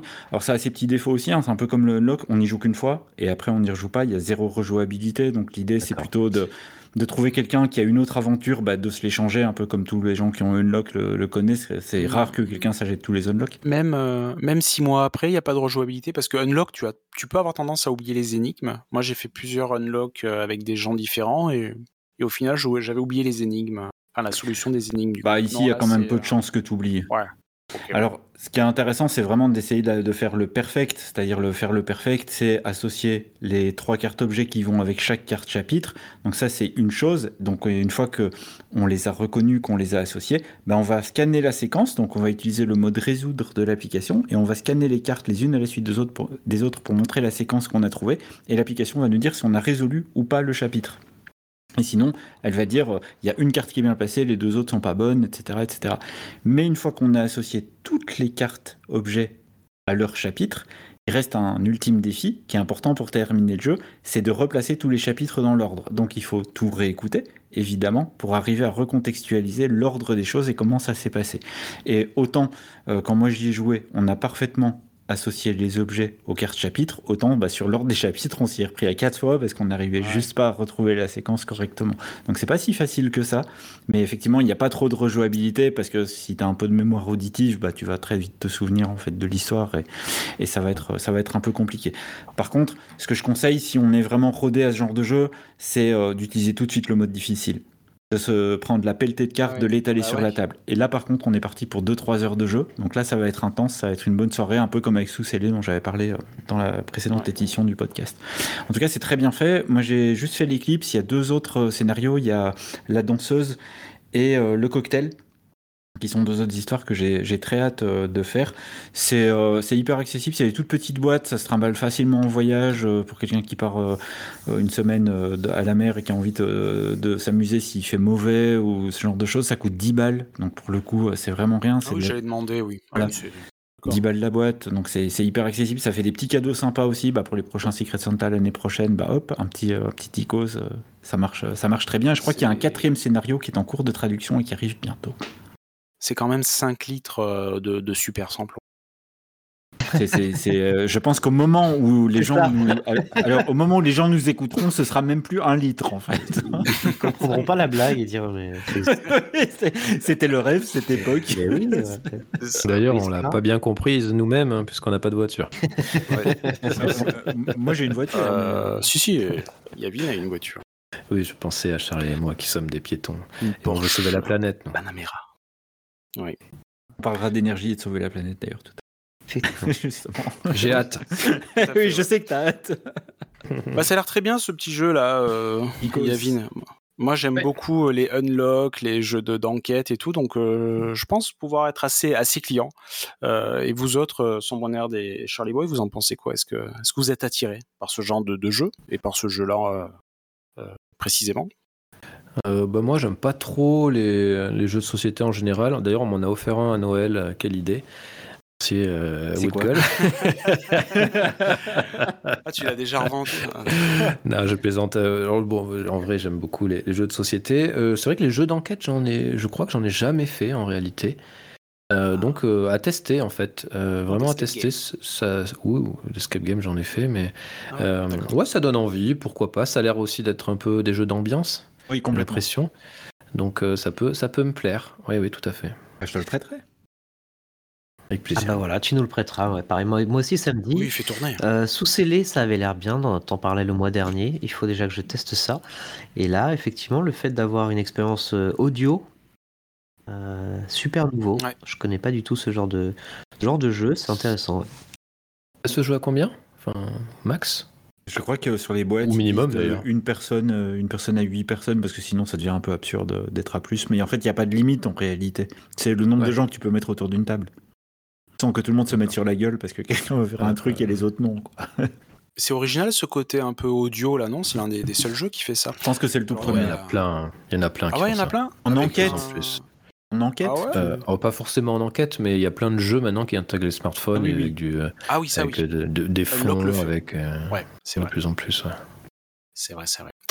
Très bien, merci pour cette présentation de. Ah, Charlie Boy, tu voulais. Euh... Non, mais parce que tu... bon, bah, je, je, je, ah bah, digresse, je digresse, mais on est là pour ça. Non, ça me fait penser, ça n'a rien à voir, mais ça me fait penser à A Blind Legend. Je sais pas si vous aviez fait ce jeu, mais tu, tu parlais des jeux audio. Euh, gens de l'aveugle. Blind Legend, c'est un jeu sur, euh, sur téléphone. Je sais pas si on peut appeler ça un jeu vidéo. Et en fait, c'est un jeu sonore. Tu, tu incarnes un aveugle. Donc le, jeu, c'est simplement, tu mets tes écouteurs, il y a aucune, c'est un fond noir, hein, il n'y a, y a, aucune image. Sur Steam, je ah, crois. Ah, peut-être sur Steam aussi. Et en fait, tu, tu, te, tu dois appuyer sur, les boutons pour, euh, bah, pour, euh, t'es un espèce de chevalier aveugle si tu veux, mais tu dois sauver euh, ta femme et ton fils, je sais pas. Et, et donc tu dois, tu dois savoir repérer si les sons viennent de devant, derrière. Tout est, tous les sons sont spatialisés. Donc pour euh, savoir s'il faut esquiver à gauche, à droite et tout, c'est hyper déstabilisant parce que tu te rends compte mmh, que en fait on n'est pas on n'est pas hyper sensible à ça euh, quand on est voyant. Euh, on croit l'être, mais en fait pas du tout parce que c'est assez subtil hein, les, sonorités. Du coup, ça, me faisait penser à ce, à ce souvenir-là, qui est un très bon souvenir vidéo, vidéo ludique, on va dire. Très bien. Vidéo ludique, il a dit vidéo ludique. audio, audio ludique. audio ludique. Bah, merci euh, Yavin pour cette présentation de, ce jeu Icos qui en plus, hein, tu l'as dit, coûte une dizaine d'euros dans toutes les bonnes euh, crèmeries. Voilà, 9,90. Euh. Trois éditions disponibles et c'est édité donc par, par Ravensberger. donc on vous conseille de découvrir ce petit jeu. et pour conclure donc ce segment pour conclure donc ce, segment jeu vidéo, je vais vous parler moi, euh, de mon côté, d'un tout petit jeu qui n'a pas fait trop de bruit. Personne n'a entendu parler. Euh, Elden Ring. Je sais, pas, si ça vous, si ça vous évoque quelque chose. Je connais pas du tout, mais tu vas nous expliquer le scénario du coup. Oui, bien. c'est tout l'intérêt du jeu d'ailleurs, le scénario. Euh. Et puis je pense que je vais donner envie aux gens de jouer Elden Ring par le, scénario. Alors non, je vais vous parler de, tout sauf, sauf, du scénario de ce jeu qui est, qui est totalement cryptique. Alors un jeu de From Software, hein, euh, les développeurs euh, à l'origine des jeux comme les Dark Souls, les Bloodborne, Sekiro plus récemment. Et, et, et, je dois en oublier un autre. Euh, Demon, Souls, c'était eux ça? Demon Souls, ouais. C'était sur, euh, sur PS3 ça. Donc c'est sorti sur PS4, Xbox Series, euh, Xbox One, etc. Sur PlayStation 5, sur PC aussi. Et c'est quoi? Elden Ring, c'est un genre de jeu. alors déjà, c'est un jeu à monde ouvert, jeu d'aventure action RPG. Et avec comme scénariste George R. R. Martin, donc l'auteur de Game of Thrones, aux côtés de Hidetaka Miyazaki, qui est euh, scénariste et président de, de From Software. Alors pour tout vous dire, j'ai commencé le jeu, j'ai joué une, une cinquantaine d'heures, j'ai pas trop vu pour l'instant la patte de, de George R. R. Martin, et, euh, et je crois que c'est surtout, euh, c'est surtout Miyazaki qui a participé au scénario du jeu. Donc je sais pas trop en quoi il est intervenu, enfin sur quels aspects du jeu, il est, de l'histoire, il est intervenu. George en R. Martin. En, fait, euh, Charlie Boy, ouais. En fait, il l'a dit plus tard. Hein, ça a ah. fuité, mais qu'il avait eu une influence finalement assez marginale sur le scénario du jeu et il a. Il a pris son chèque, quoi. Ouais, en fait, euh, il, prête son nom. Non, non, mais il a surtout travaillé sur la cohérence de l'univers, apparemment. Euh, voilà, la cohérence du monde ouvert. Euh, et on peut pas dire que ça se ressente beaucoup. Non pas que l'univers ne soit pas cohérent, mais l'univers est finalement très proche de ce que le studio faisait déjà avant, quoi. Ouais. Ok, ouais. Bon, en tout cas, l'originalité de ces, euh, de ces jeux-là, alors on, les appelle, on les caractérise par les, les Souls, euh, en hommage donc aux, Dark Souls, les, Souls, au-delà de, la difficulté, c'est que l'on est assez peu pris par la main dans, dans, tous ces jeux, voire pas du tout, en fait. Euh, et on va être plus dans une approche, une narration par l'objet. En fait, c'est l'univers qui est autour de nous se construit par la description des objets que l'on ramasse, par euh, les, lieux qu'on visite, et c'est comme ça, à force de découvrir le monde, de découvrir des objets, que l'univers se crée et que la narration se fait. C'est une approche assez originale. J'ai pas forcément d'autres jeux en tête qui, fonctionnent comme ça. Donc c'est un petit peu, euh, c'est un petit peu l'anti, euh, j'allais dire, bon, j'ai pas envie de leur taper dessus, mais un peu l'anti Ubisoft quoi, qui est, qui est parfois, enfin c'est des jeux qui sont qui sont sur des rails, etc. Ou d'autres jeux très très narratifs, très explicatifs. Là, pas du tout. C'est complètement l'inverse. Je vais pas m'attarder sur le euh, sur le gameplay. Je vous ai dit que c'était un jeu d'action en 3D en mode ouvert. Je vais pas m'attarder non plus sur le sur le scénario. Je vais surtout vous dire pourquoi euh, j'aime ce jeu. Euh, tout simplement. Alors oui. Alors pourquoi je m'attarde pas sur l'histoire? Parce que franchement, c'est assez cryptique. Ça va pas forcément parler à grand monde, et puis je vous laisserai découvrir ça par vous-même. Donc c'est quand même un jeu où on doit faire progresser son, personnage. Euh, donc le principe du, jeu de rôle, hein, on, doit, chercher des, de l'équipement plus fort, on doit attribuer des, points de compétence à son personnage sur, différents, sur différentes compétences, donc la force, l'endurance, donc ça dépend la classe de son personnage, là où on veut l'emmener. Donc soit un, guerrier qui tape fort, soit un magicien qui envoie des boules de feu, pour caricaturer. Hein. J'ai adoré ce jeu, pourquoi? Parce que je suis très grand fan de Berserk euh, et de Dark Fantasy euh, en général.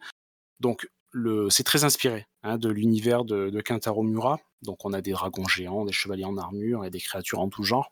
D'ailleurs, je crois que Miyazaki se, se cache pas hein, de s'être inspiré ouvertement. Complètement. Il y a d'ailleurs une zone, euh, d'ailleurs une zone du jeu qui est un hommage à, à Miura d'ailleurs. Dans, euh, dans Elden Ring. Elden Ring, ouais. Une zone un peu cachée qui est un, un genre d'Easter egg. Ouais. Mais il s'inspire de, de, Miura depuis les Dark Souls en fait aussi. Enfin, je crois. Oui, oui, complètement. Euh, c'est une inspiration ouverte, quoi. Ouais. Donc, pourquoi j'aime ce jeu? Euh, C'est aussi un jeu qui, euh, qui synthétise tout ce que j'aime dans, le jeu vidéo. Donc c'est un jeu qui, qui appelle à, l'évasion. C'est un monde ouvert, hein, avec une immense map. Tout ce qu'on voit, imaginez-vous, hein, c'est un jeu où tout ce qu'on voit à l'horizon, on peut y accéder, presque tout, mais, mais quasiment tout en fait, un petit peu comme dans, Zelda Breath of the Wild. Donc on voit une, une, tour, un château, des ruines au loin, ben, on peut y aller. Donc ça, euh, c'est c'est pour ça que je dis que c'est un appel à l'exploration.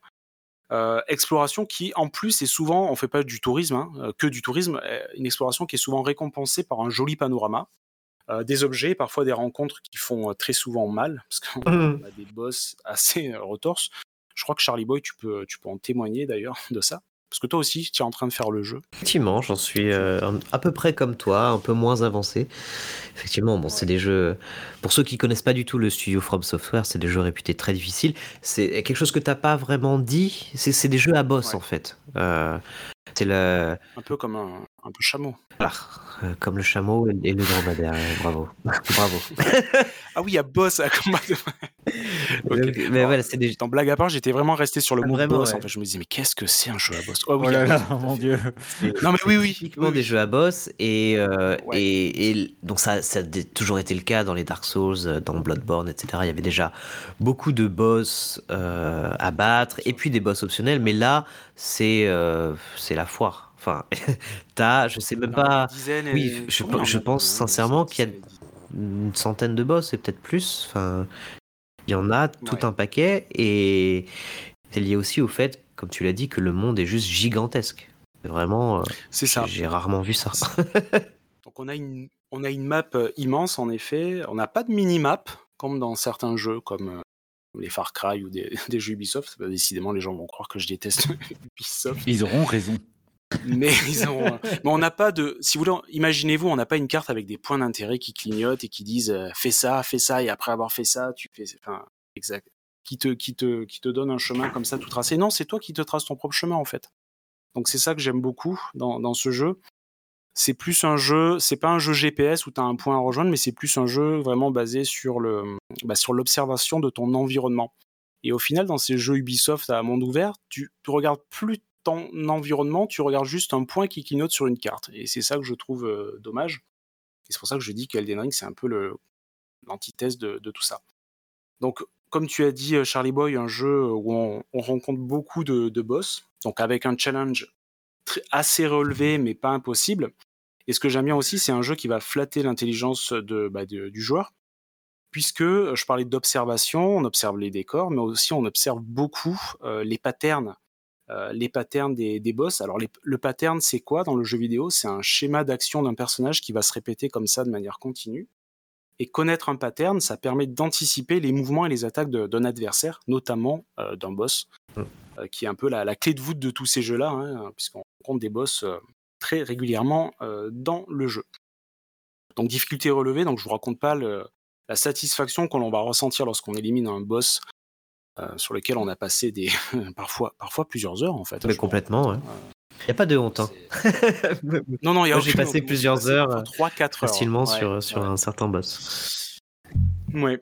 et, donc voilà, c'est un peu pour tout ça. Donc je voulais vous parler de ce jeu et que, je vous invite à, tester. Alors c'est pas forcément un jeu pour tout le monde, hein, c'est quand même un jeu qui se veut peut-être un poil élitiste. Hein, je sais pas, je, moi, j'ai un peu une vision déformée. Ça fait des années que je joue aux jeux vidéo, donc je, je sais pas. Non, tu peux que je mette les. C'est élitiste. Ouais, c'est un peu. Honnêtement, je sais pas. C'est parce que je regarde beaucoup de. Je me permets de te compléter ce ah que tu disais. Euh, je regarde beaucoup de streams d'Elden Ring depuis euh, quelques temps là.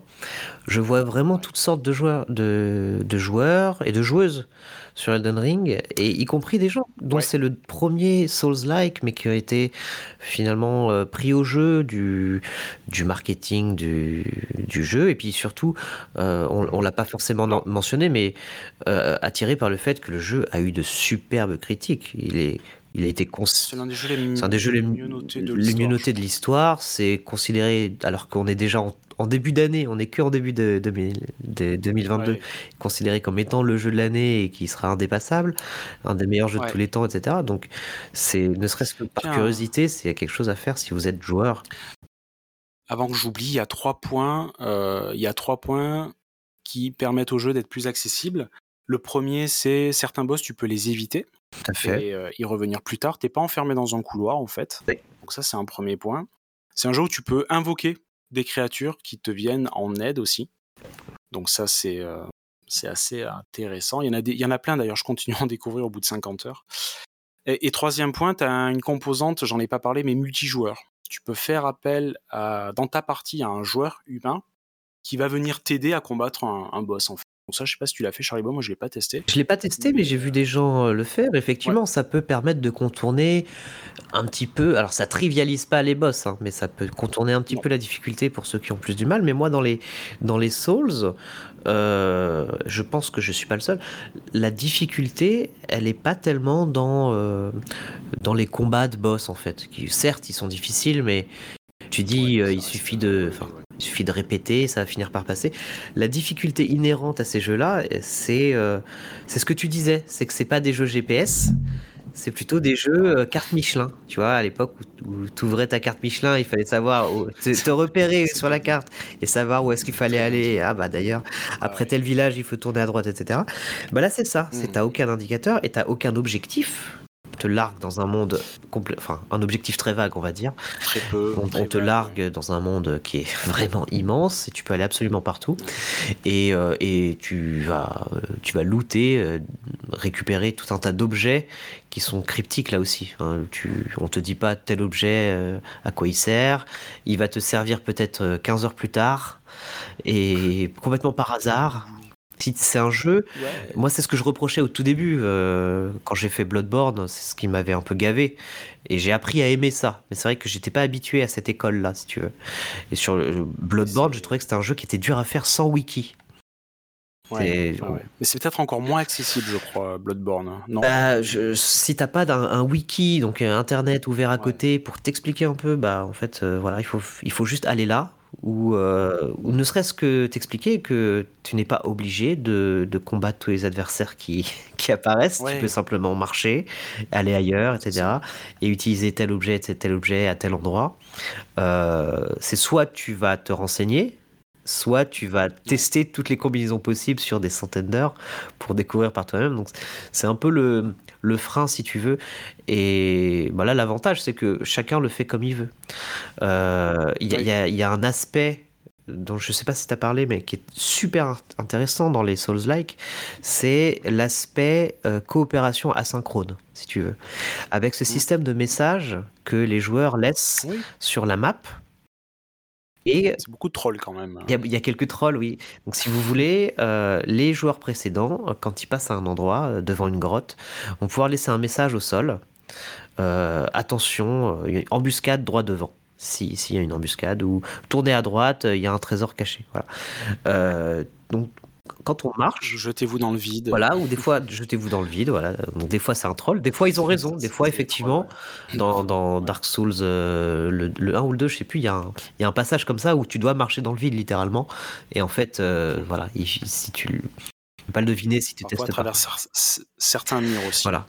Et donc ce, côté entraide asynchrone euh, de la communauté, il est vraiment génial. Il marche super bien. Euh, tu peux, si tu veux pas te faire spoiler du tout et tout découvrir par toi-même, tu peux le désactiver. Mais moi, je prends grand plaisir à l'activer parce qu'il y a souvent des blagues. D'ailleurs, les gens soit ils trollent, soit ils font des blagues, etc. Mais très souvent, c'est utile. Euh, et, moi, j'hésite pas à laisser des messages quand je découvre un truc, à dire pour les autres qui viendront après moi, bah, à tel endroit, il y a ci ou ça. Et ça, ça permet aussi de d'atténuer euh, le la difficulté relative du jeu. Et c'est l'aspect communautaire, on le retrouve aussi sur les sites de wiki, les sites de d'encyclopédie de, d'Elden Ring, etc. Où là, et les forums, où là, il y a vraiment une communauté qui s'organise pour s'aider à décortiquer le jeu parce qu'effectivement, mmh. tout seul, c'est pas facile. mais, moi, j'aime ce côté où tu comprends pas tout, en fait, où on t'explique pas tout. Tu vois, moi, j'aime ce côté de passer à côté de certaines choses, et euh, voilà, ça fait partie des. Euh, bah, un peu du charme du jeu, tu vois. T'es pas obligé de tout comprendre pour la pour l'apprécier. Mmh Alors un wiki c'est très bien, mais moi j'irais plutôt sur un wiki, bah, si vraiment je suis bloqué ou si je refais le jeu, tu vois, et que je veux comprendre certaines choses. Mais là, j'ai dans mon inventaire, j'ai des objets. Très sincèrement, je sais pas quoi, à quoi ça me sert. Je, ramasse plein de trucs et je. Bon, tout à fait. c'est ça qui est, qui est assez marrant. Ouais. ce que j'ai trouvé intéressant aussi, moi, j'ai pas joué à Elden Ring, mais ce que j'ai trouvé très chouette, c'est euh, dans les gens qui s'entraident. J'étais tombé sur un fil de discussion Twitter de gens nuls à Elden Ring, et j'ai trouvé ça absolument génial, puisque ils se partagent en fait toutes les astuces de pleutre pour arriver à s'en sortir dans le jeu. Donc prenez de la hauteur, sniper les trucs, euh, courez quand il y a des loups, enfin vraiment tous les trucs euh, qui sont anti gamer élitistes en fait, et qui sont bah, comment je fais pour m'en sortir dans Elden Ring si je suis très mauvais, et il y a toute une communauté qui s'est créée là-dessus et c'était très drôle en fait parce qu'ils ils, prennent un peu leur pied sur le jeu mais autrement. Et euh, j'avais trouvé ça, euh, j'avais trouvé ça très chouette. Le, le, système communautaire là dont tu parles avec les petites notes, ça me rappelle, euh, je sais pas si vous avez lu La Horde du contrevent d'Alain Damasio, et c'est un peu le, mmh. c'est un peu le principe. Les hordes s'enchaînent euh, et, finissent toutes par échouer dans leur, dans leur parcours face au, face au vent. Et en fait, chaque horde se laisse toujours un message pour celle qui va suivre alors qu'elle va échouer. Et en fait, ça rappelle un peu ça. Ah c'est exactement ce que tu disais. C'est, euh, On y est presque. ça. Et... Damasio c'est inspiré de Miyazaki. Excellent. Je, crois que, je pense que c'est le contraire pour le coup, parce que l'heure du contrevent, c'est très très vieux. Bien sûr. Et, euh, et effectivement, Wood il y a, y a, aussi un, effet. Euh, enfin, on n'a pas. On n'a pas forcément parlé de l'effet que ça fait sur le joueur, euh, tout ça, cette difficulté, ce, côté d'être perdu. Mais je ne sais pas ce que tu en as pensé, mais euh, tu, tu, as, tu as de brefs répits dans le jeu qu'on appelle des points de grâce, qui, ont, qui sont des lieux de repos, des feux de camp. Et des fois, tu, c'est les seuls endroits où tu es en sécurité. tout le reste est hostile, difficile, euh, compliqué. Et, quand tu aperçois, en plus c'est des signaux lumineux que tu vois au loin, à l'horizon, quand tu aperçois un, point de grâce, c'est vraiment, il y a un effet limite physique en fait, où tu, es soulagé, tu dis, je vais enfin pouvoir me reposer. C'est rare le genre de jeu qui propose ça. Tu, tu, tu, recharges tes potions, certes, mais tu aussi, euh, ce qu'il faut dire, c'est que tu resets euh, la zone. C'est-à-dire que si tu viens de taper 15 euh, monstres avant, bah, en fait, le fait de te reposer, ça fait qu'il il repop en fait, en langage plus gamer. Effectivement. Parce que c'est. Voilà. Elden Ring, c'est euh, bah, comme tous les Souls, hein, c'est un jeu où les, les, ennemis euh, voilà, ne sont jamais vraiment morts, ils reviennent toujours. Donc euh, voilà, t'es jamais tranquille. Moi, ce que je, tu vois ce que j'aurais aimé dans, dans, le jeu, puisqu'on a parlé de la difficulté tout à l'heure, euh, tu as parlé d'un truc, du truc très intéressant de il n'y a pas de pause, si tu mets la pause, il se passe quand même des trucs et tu peux te faire buter.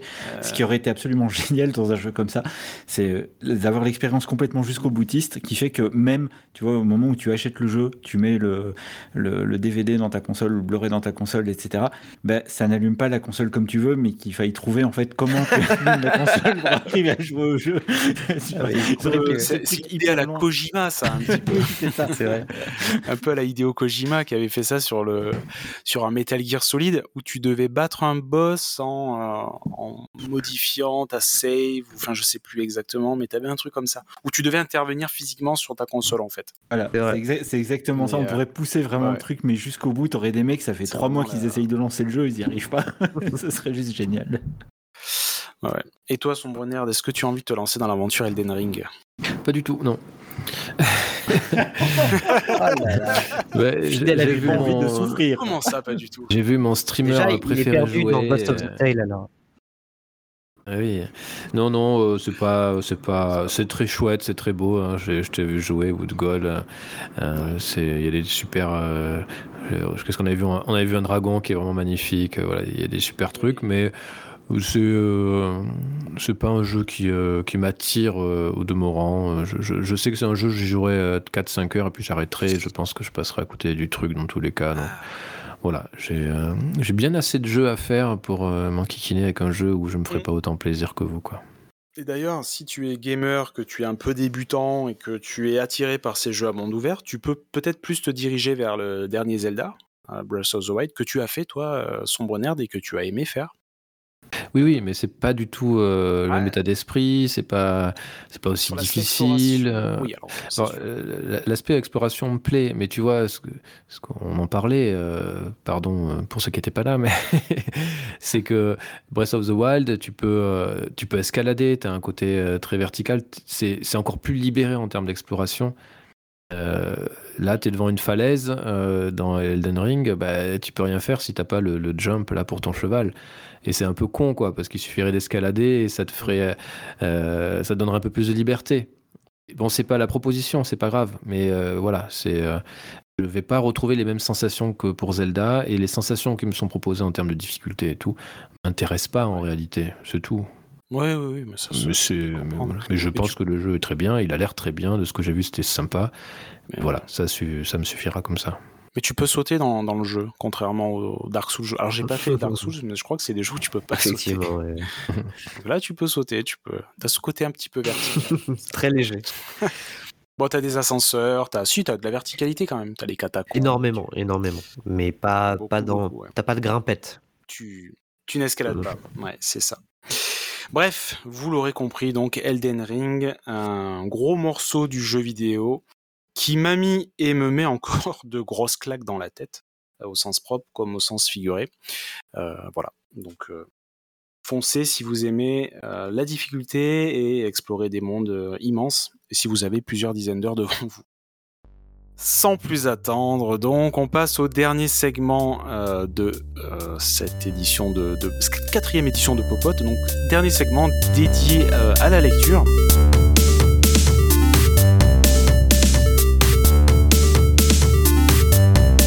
Et c'est toi, sombre nerd, qui ouvre le bal, et il me semble.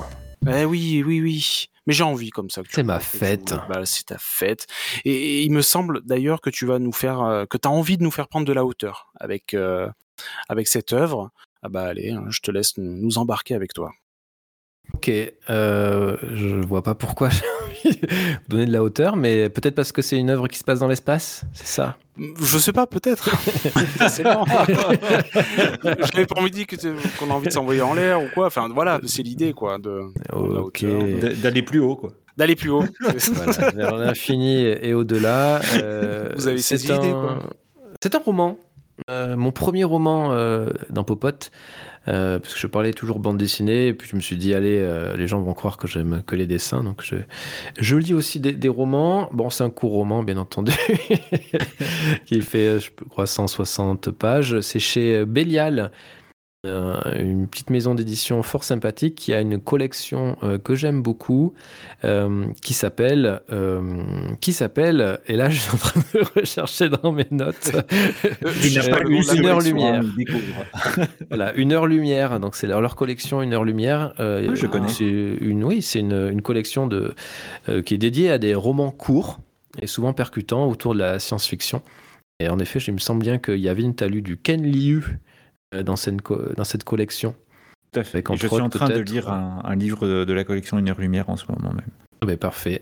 Euh, D'ailleurs, puisque je mentionne Ken Liu, je, je euh, lisais L'homme qui mit fin à l'histoire, qui est un super roman de, de science-fiction.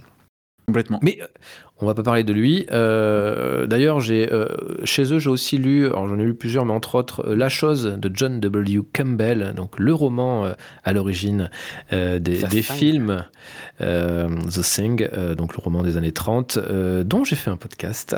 j'ai fait ma pub. Il s'appelle Amphigorie. il faut le dire. voilà, bref. Du coup, répète-le, répète-le. On l'a pas bien entendu. Figuri, The Thing. je fais ça avec Tortilla Police, le, site. Euh, et donc, du coup, le, roman dont je veux parler, ça s'appelle Sur la route d'Aldebaran. Ça n'a rien à voir avec la bande dessinée que j'ai présentée le, mois dernier, la série de bande ah. dessinée de, de Léo euh, Aldebaran. C'est un roman d'Andrian euh, Tchaïkovski, qui, comme son nom l'indique, est britannique et qui, qui est assez peu connu. En, réalité, il a été très peu traduit en France. Sinon, une série qu'il a fait de science-fiction qui s'appelle Dans la toile du temps, il y a eu deux tomes.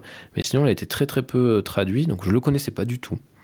Et euh, c'est mon libraire qui me l'a conseillé. Donc, euh, je suis allé acheter et lire sur la route d'Aldebaran.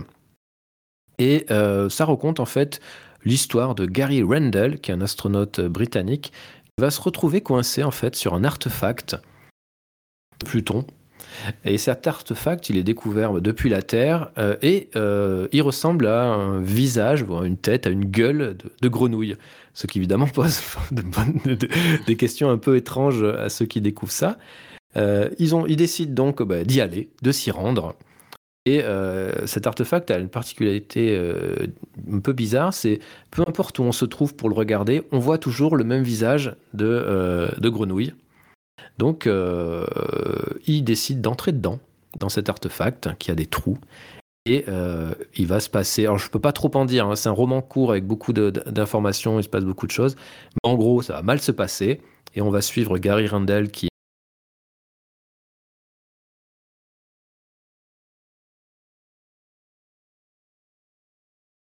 sur et euh, parfois au détour d'un couloir, d'un chemin, il va trouver un accès vers d'autres planètes.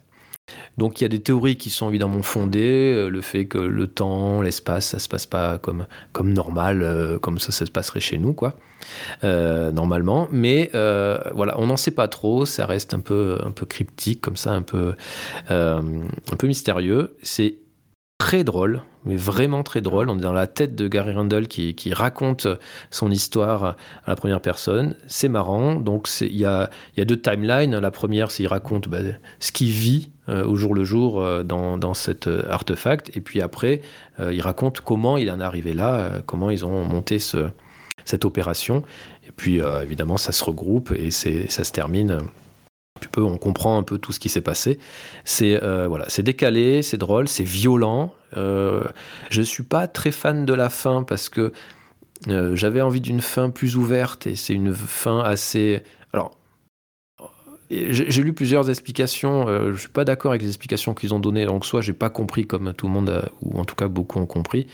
mais voilà, c'est une fin assez fermée. J'aurais voulu quelque chose d'un peu plus ouvert, un peu plus, peut-être avec un peu plus d'espoir. Euh, c'est très très sympa euh, et, c'est plein de mystères. Et si vous aimez la SF euh, cryptique, vous comprenez pas tout ce qui se passe et quand vous sortez du roman, vous réfléchissez encore. Est-ce que j'ai bien compris C'est vraiment c'est vraiment à faire. Andrian Tchaïkovski. Adrian, Andrian ou Adrian? Adrian. Ou Adrian? Qu'est-ce que j'ai dit Adrian, Adrian, Adrian, hein, euh, Tchaïkovski. C'est comme dans Rocky, tu devrais t'en souvenir. Adrian. Et euh, ça s'appelle euh, Sur la route d'Aldebaran et c'est vraiment très chouette. Et c'est un, un one shot. Il y a qu'un seul. C'est une histoire qui se termine. Il n'y a pas de suite. Tout à fait, pas de suite. du, début à la fin, on, on apprend l'histoire de, ce petit bonhomme, enfin de ce gros bonhomme d'ailleurs, puisque il va se passer quelque chose qui va le changer. Mais je peux pas trop en dire en fait, c'est un peu frustrant. je veux dire que c'est drôle, c'est bien foutu, c'est bien écrit, c'est violent euh, et euh, tout le monde, euh, voilà, tout. Enfin, le personnage n'a pas le beau rôle en réalité, qui est assez intéressant. C'est pas un, bel héros et tout ça, c'est un personnage assez sombre. C'est un auteur, enfin, c'est une histoire récente du coup, c'est une réédition ou c'est où ça vient de sortir là C'est sorti en France, je crois, en 2021. c'est assez récent comme, comme, comme bouquin, ouais. D'accord, fin, fin, oui, fin d'année 2021, ok, novembre 2021. Bah, ça me donne envie de me remettre à lire de la, de la science-fiction. Tiens, d'ailleurs, à ce sujet, ouais, vas-y. Euh. Non, je dis c'est la collection parfaite pour lire, euh, pour découvrir la science-fiction et pour pas se, partir dans des sagas de science-fiction interminables qui sont un peu dures parfois quand on n'a pas l'habitude de lire la science-fiction. Je pense que c'est vraiment euh, la collection Une heure lumière qui permet comme ça de découvrir des petits mondes. tu lis ça en deux jours, quoi. C'est, D'accord, ça se super vite. Hein. Et, et, deux, trois jours. Mais vraiment, c'est c'est la collection parfaite. Je suis assez fan de cette collection. À chaque fois que j'en vois un, je, soit je l'achète, euh, soit j'hésite. Mais vraiment, c'est euh, top. quoi. Même pour euh, ceux qui ont lu beaucoup de science-fiction, c'est parfait, parfait, parfait. Tiens, d'ailleurs, messieurs, Charlie Boy, Yavin, est-ce que vous, aimez ce, ce type de, de, lecture, enfin le, le genre science-fiction? Est-ce que vous en avez lu? Et si oui, c'est quoi un petit peu qui vous a marqué en termes de bah. lecture science-fiction?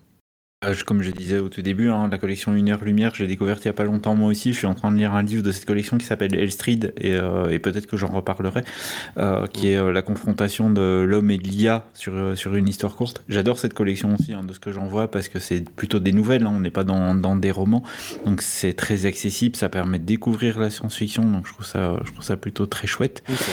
Et, euh, et, effectivement, tu as cité euh, L'homme qui mit fin à l'histoire de Ken Liu, qui était, euh, qui était vraiment une histoire absolument, absolument géniale. Donc moi, je suis, je suis très, très friand de ça. D'ailleurs, j'avais parlé un peu d'un livre de SF hein, sur le premier podcast, hein, qui était Les Somnambules, hein, qui partait déjà là-dedans. Mais qui, pour le coup, lui, faisait 1200 pages, donc on n'était pas du tout dans le même rapport d'investissement au niveau de la lecture mais, euh, mais voilà, c'est une très jolie collection. Effectivement, si on veut inciter quelqu'un à aller découvrir la science-fiction et plutôt que de se faire des, euh, des Isaac Asimov ou des Frank Herbert ou des trucs comme ça qui sont des, des sagas colossales. Ou des bah, Dan Simmons euh, avec oui, voilà. notamment. Enfin, ouais, c'est vrai. Exactement. Donc ça, ça, peut être extrêmement rebutant de, hmm. face à cette masse d'informations. Donc ces, ces petits livres, ils ont cet, cet avantage-là. Surtout que maintenant, on est à une époque où tout le monde est sursollicité d'informations, donc avoir des petits livres courts, c'est pas mal aussi. Effectivement, tu parlais de Frank Herbert. Oui, ben, ah justement, je, suis en train de me refaire les dunes, moi. Enfin, je l'ai. Je refait la saga principale et je, me fais les, les livres euh, annexes. Et pour le reste, c'est beaucoup Sombrener d'ici présent qui m'a initié hein, au classique de l'ASF. J'ai essayé de me, de me refaire une culture. Il m'a fait découvrir La guerre éternelle, notamment, de Haldeman, mmh. que j'ai beaucoup aimé, que je vous recommande. Euh, très, très, très chouette. Ok. Très bien. Bah merci Sombrenard pour cette présentation. Donc sur la route d'Aldebaran, livre science-fiction space opéra de Adrian Tchaïkovski, paru en effet euh, fin 2021 pour être précis le 18 novembre 2021. Donc c'est un petit livre à hein, 260 pages euh, aux éditions donc le, le Bélial. Et, c'est donc. Oui, vas-y. Non, juste, on peut, euh, on peut quand même remarquer que moi, je parle tout le temps de Wordle, mais donc maintenant, Sombrenard nous parlera tous les mois d'Aldebaran d'une manière ou d'une autre. J'ai l'impression. J'ai l'impression. Ok, très bien. Alors, de ton côté, toi, euh, Charlie Boy, tu, aimes, tu, tu, as envie de nous présenter une œuvre sur un tout autre sujet que, que Sombre Nerd. C'est différent. Euh, une œuvre qui narre une partie, euh, je crois, hein, de, de l'histoire française. Euh, dis-nous en plus. Ouais, tout à fait. Alors, on parlait de science-fiction.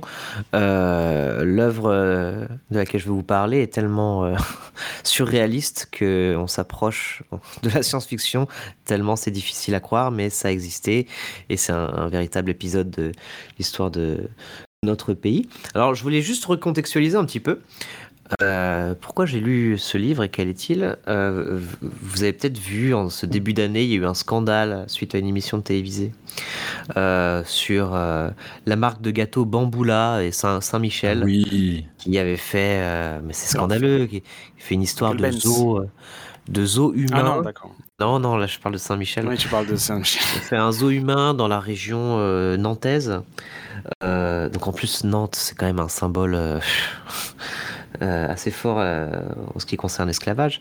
Et donc avec des, Ivoiriens qui vivaient dans un village africain reconstitué, dans un, genre de zoo humain finalement. Et donc ça avait fait tout un scandale. Ils avaient ressorti donc des images et des témoignages. C'était passé en 1994 et quand j'ai dit ça à ma femme, elle m'a dit mais tu devrais lire Cannibal de Didier Dainix, Dainix, désolé si j'écorche son nom, euh, parce que ça, ça parle de zoo humain. Et moi j'ai dit ah bah super les zoos humains j'adore le concept je trouve ça super cool. Et on est tous les quatre fans de zoos humains d'ailleurs. Là je, je, paye mon ticket direct.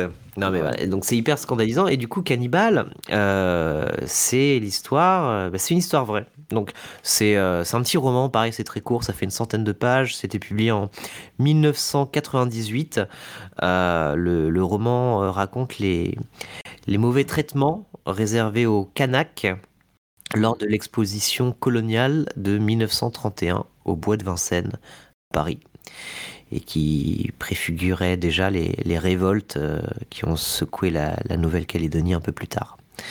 Euh, au moment où, euh, Didier Daeninx écrit ce, petit livre, bah, la Nouvelle-Calédonie, hein, donc à la fin des années 90, est secouée par, par des révoltes hein, qui ont ensuite euh, débouché sur les accords de Nouméa. Anciens s'en souviennent.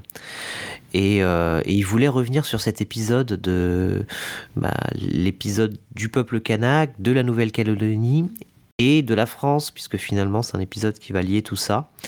Euh, donc c'est le récit hein, de ces, ces jeunes Kanaks envoyés à Paris pour représenter la colonie de Nouvelle-Calédonie à l'expédition coloniale de 1931 comme je l'ai dit. Euh, donc c'est d'autant plus marquant que c'est une histoire vraie. Euh, les peuples indigènes colonisés sont, humiliés, obligés de obligés d'amuser un public qui vient euh, les voir en quête d'exotisme. Euh, et il y a des passages. Euh, c'est assez choquant, c'est scandalisant. Il y a des passages assez poignants.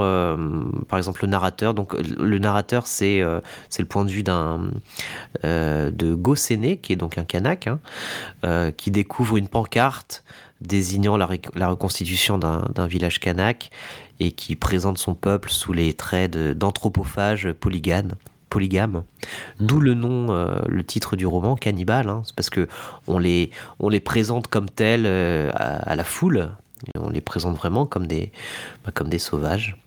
Euh, donc vraiment, ça, suscite évidemment l'indignation. Le, le, le, comme j'ai dit, hein, c'est très court, mais c'est vraiment un, un roman puissant euh, très direct, il y a pas de, il fait pas de fioriture, euh, c'est un, style, un style d'écriture euh, qui va droit au but. en fait, les faits, les faits décrits sont déjà assez, assez extraordinaires, sans qu'il y ait besoin d'en rajouter des caisses. Et, euh, et, voilà, bon, moi ça m'a beaucoup marqué. C'est, euh, je trouvais ça important. Alors ça, ça, se lit très vite et je trouvais ça important de se, se replonger dans cet épisode euh, méconnu, je pense, de l'histoire de, de France. Euh, et, des, et des indigènes de la République. Et euh, voilà, bah, après, il y a plein de, il y a, y a plein d'anecdotes. Comme c'est très court, je vais pas vous raconter toutes les anecdotes, etc. Mais de ce qu'on leur fait subir et quand on sait surtout que c'est une histoire vraie. Bon, euh, je vais juste vous dire qu'ils sont placés dans un enclos entre les, les crocodiles et les lions. ils doivent faire du feu, construire des pirogues, se baigner dans un fossé d'eau croupie. les femmes doivent danser dénudées à heure fixe. Euh, alors que c'est pas du tout leur coutume au pays, en fait. C'est ça aussi qui est choquant, c'est qu'on on les met dans un village et on leur, on leur fait adopter des coutumes qui sont pas du tout les leurs, euh, juste pour euh, un peu amuser la galerie. Euh, et, c'est donc cette histoire de. Tout ça, c'est parti, cette histoire de Saint-Michel et de, et de zoo humain. Euh, alors, l'histoire de, de, Saint-Michel, c'était avec des Ivoiriens. Mais euh, c'est parti de là, quoi. ma femme m'a dit, bah voilà, ça, ça, ça existait bien avant dans notre histoire. Et donc, ça m'a permis de découvrir ça. Comme ça se, lit très vite, voilà, je vous, le, je vous le recommande si ça vous intéresse d'en savoir un petit peu plus sur l'histoire du peuple kanak, qui est quand même une histoire un peu négligée ou méconnu de, complètement, de, notre histoire. J'en ai entendu parler, mais pas les détails. Ouais, et, ce que j'aime bien aussi, c'est que donc euh, Didier euh, l'auteur, euh, c'est un, auteur engagé qui a évidemment beaucoup de sympathie et, même d'empathie pour le, peuple kanak, qui a vécu, euh, je sais pas s'il habite toujours, j'avoue, je, sais pas si d'ailleurs il est encore vivant, mais qui a habité à Nouméa. Et, et ce que j'aime beaucoup donc, c'est que il, il voulait pas raconter l'histoire des Kanaks il estimait que c'était pas son rôle de raconter l'histoire des, des Kanaks ou de la Nouvelle-Calédonie, mais parce qu'il y voyait une, une, forme de dépossession de leur histoire et un genre d'appropriation culturelle, etc. Euh, mais il souhaitait juste raconter une petite partie de l'histoire française à laquelle les Kanaks ont hmm. été euh, mêlés, qui est donc l'histoire de cette fameuse exposition coloniale de 1931, qui est euh, voilà qui, aurait du mal à passer en 2022. Hein, je vais vous pas. Comme l'impression. C'est bon, voilà, ce serait compliqué quoi. Il y aurait beaucoup de euh, choses à changer. C'est quoi le ton du livre? C'est euh, c'est un peu, c'est quoi en fait? C'est historique, c'est un peu romancé, c'est ça doit être euh, dur à lire, non? Enfin, Non, c'est romancé. Hein. Euh, c'est le, point de vue, euh, c'est le point de vue du bah, des gens, des, jeunes gens de cette tribu hein, qui arrivent en France et donc qui vont essayer de s'échapper. En fait, c'est ça aussi le but, c'est ils racontent leur en quelque sorte leur évasion, si tu veux, euh, de cette expo universelle. Euh, c'est voilà, c'est un récit bref, puissant, efficace, hein, voilà, comme un coup de poing. Euh, il y a il y a un petit peu d'humour. Enfin, c'est si tu veux, tu, tu souris devant l'absurdité des, des, faits qui sont présentés évidemment. Mais mais voilà, tu prends le film Un Indien dans la ville, bah, c'est l'inverse en fait. c'est, voilà. Un Indien dans la ville, c'est, une manière euh, rigolote de raconter ça.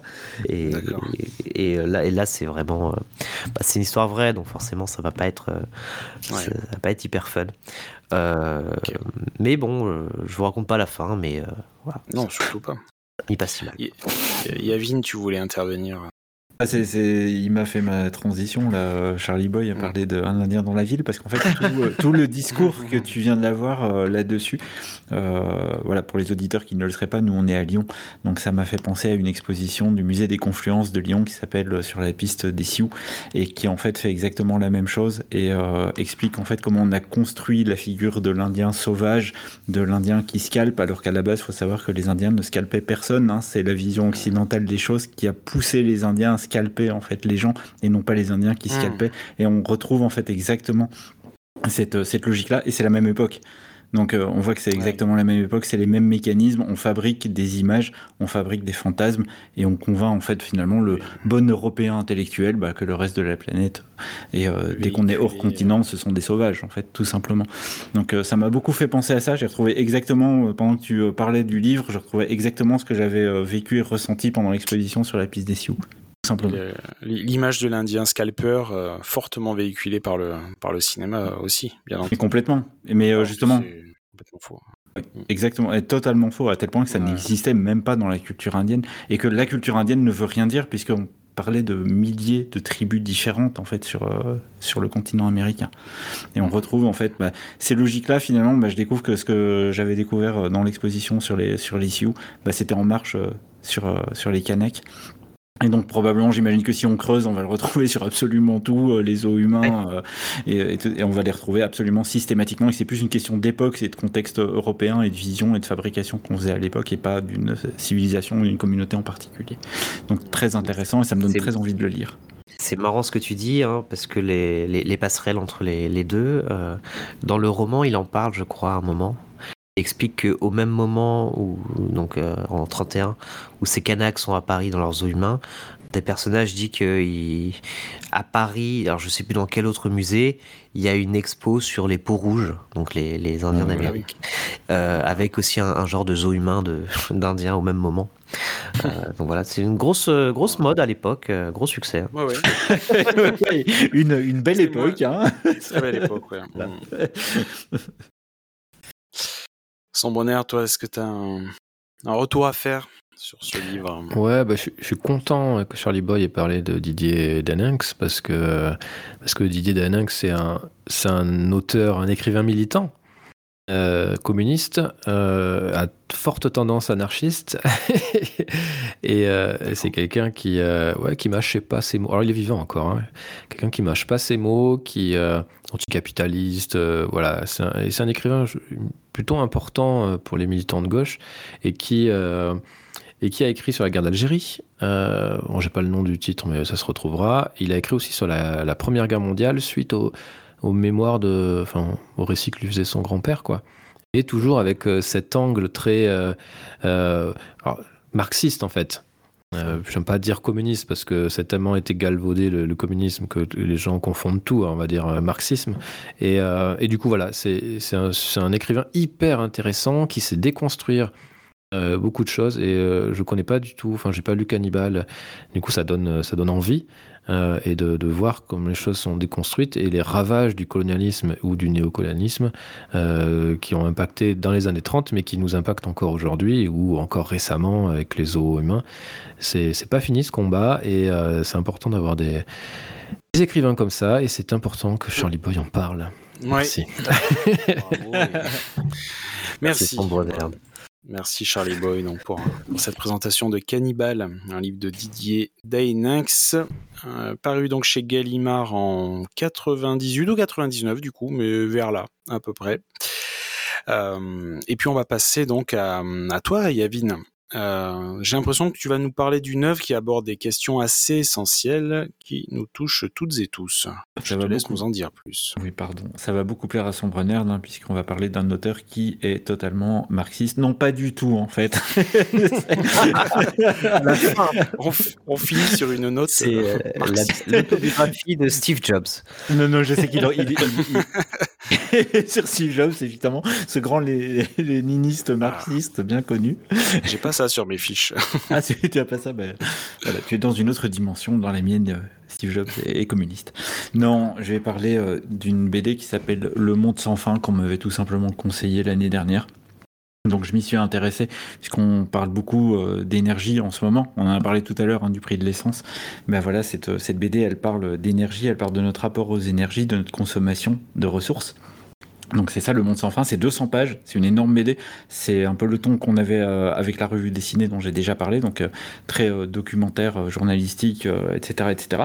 Donc c'est une BD d'actualité, donc d'un monsieur qui s'appelle Christophe Blin que je ne connaissais pas et qui apparemment n'a pas toujours très très bonne réputation, mais je pense que son runner nous en parlera après et euh, euh, puisqu'il m'a appris deux trois choses dessus. Et donc dans cette BD, on va parler énergie, on va parler énergie fossile comme renouvelable, et on va les confronter, les analyser, décompter le vrai du faux là-dessus, et on va le faire non pas grâce à Christophe Blin qui est l'auteur de la BD, mais grâce à ce, celui qu'il va convoquer qui est Jean-Marc Jean Jancovici, qui n'est rien de moins en fait que le créateur de la notion même de bilan carbone. Hein. C'est le monsieur qui a inventé cette notion du bilan carbone, d'empreinte carbone, qu'il avait développé au sein de l'ADEME, qui est l'agence de l'environnement de l'État français. Donc euh, voilà, euh, c'est pas n'importe qui, donc c'est la caution scientifique de la BD. Et, euh, et pourquoi c'est bien? Bah Parce qu'on va réaliser en 198 pages, hein, c'est vraiment un gros pavé, notre dépendance extrême aux énergies, fossiles surtout. Et bien que le tout prenne la forme d'un cours magistral, parce que parfois c'est un peu rentre dedans et on a l'impression d'avaler beaucoup beaucoup de choses, un peu comme on le ferait dans un amphithéâtre, bah c'est surtout ultra bien fait et très ludique. Parce qu'on va voir les deux auteurs en fait vont se mettre en scène eux-mêmes dans la bande dessinée, donc euh, l'auteur de la BD plus le scientifique, et ils le font de manière ultra ludique. Ils vont convoquer notamment Iron Man tout au long de leur discours, et vous savez que moi si on me commence à mettre du Marvel dans les yeux, bah je suis très vite tout content. Donc retrouver Iron Man toutes les trois pages, bah ça me plaît, parce qu'en fait on parle de Marvel. Oui, on reparle de Marvel parce que Iron Man il faut le, il faut le, lui donner de l'énergie pour qu'il fonctionne. Donc ils vont utiliser beaucoup la figure d'Iron Man. Ils sont très malins, ils utilisent une figure ludique. Je sais absolument pas comment et par quel miracle de la loi, ils sont passés au travers du procès euh, face à Disney, ou alors la prison les attend. Je ne sais pas comment ça se passe, ou si c'est le droit à la parodie qui leur permet de faire ça, mais c'est assez, euh, assez sidérant. Et en, fait, d'ailleurs, ce ne sera pas la seule référence à la pop culture. Hein, c'est là que la BD est vraiment très habile, puisqu'on aura aussi droit, aussi droit, oui, à la DeLorean de Retour vers le futur. Vous savez qu'un dans Retour vers le futur 2, elle est alimentée avec des déchets, hein, notamment. Bah, il va utiliser un peu euh, cette figure-là et d'autres petites surprises. Mais alors euh, attention, ça parle d'énergie, ça parle de notre rapport aux énergies, mais on réalise au fil de la BD, et là c'est un peu le piège en fait du, monde sans fin, même si c'est passionnant, même si c'est drôle, même si c'est bien fait, qu'on arrive très très vite sur un plaidoyer pro-nucléaire. Donc là, ça devient un peu moins hmm. subtil.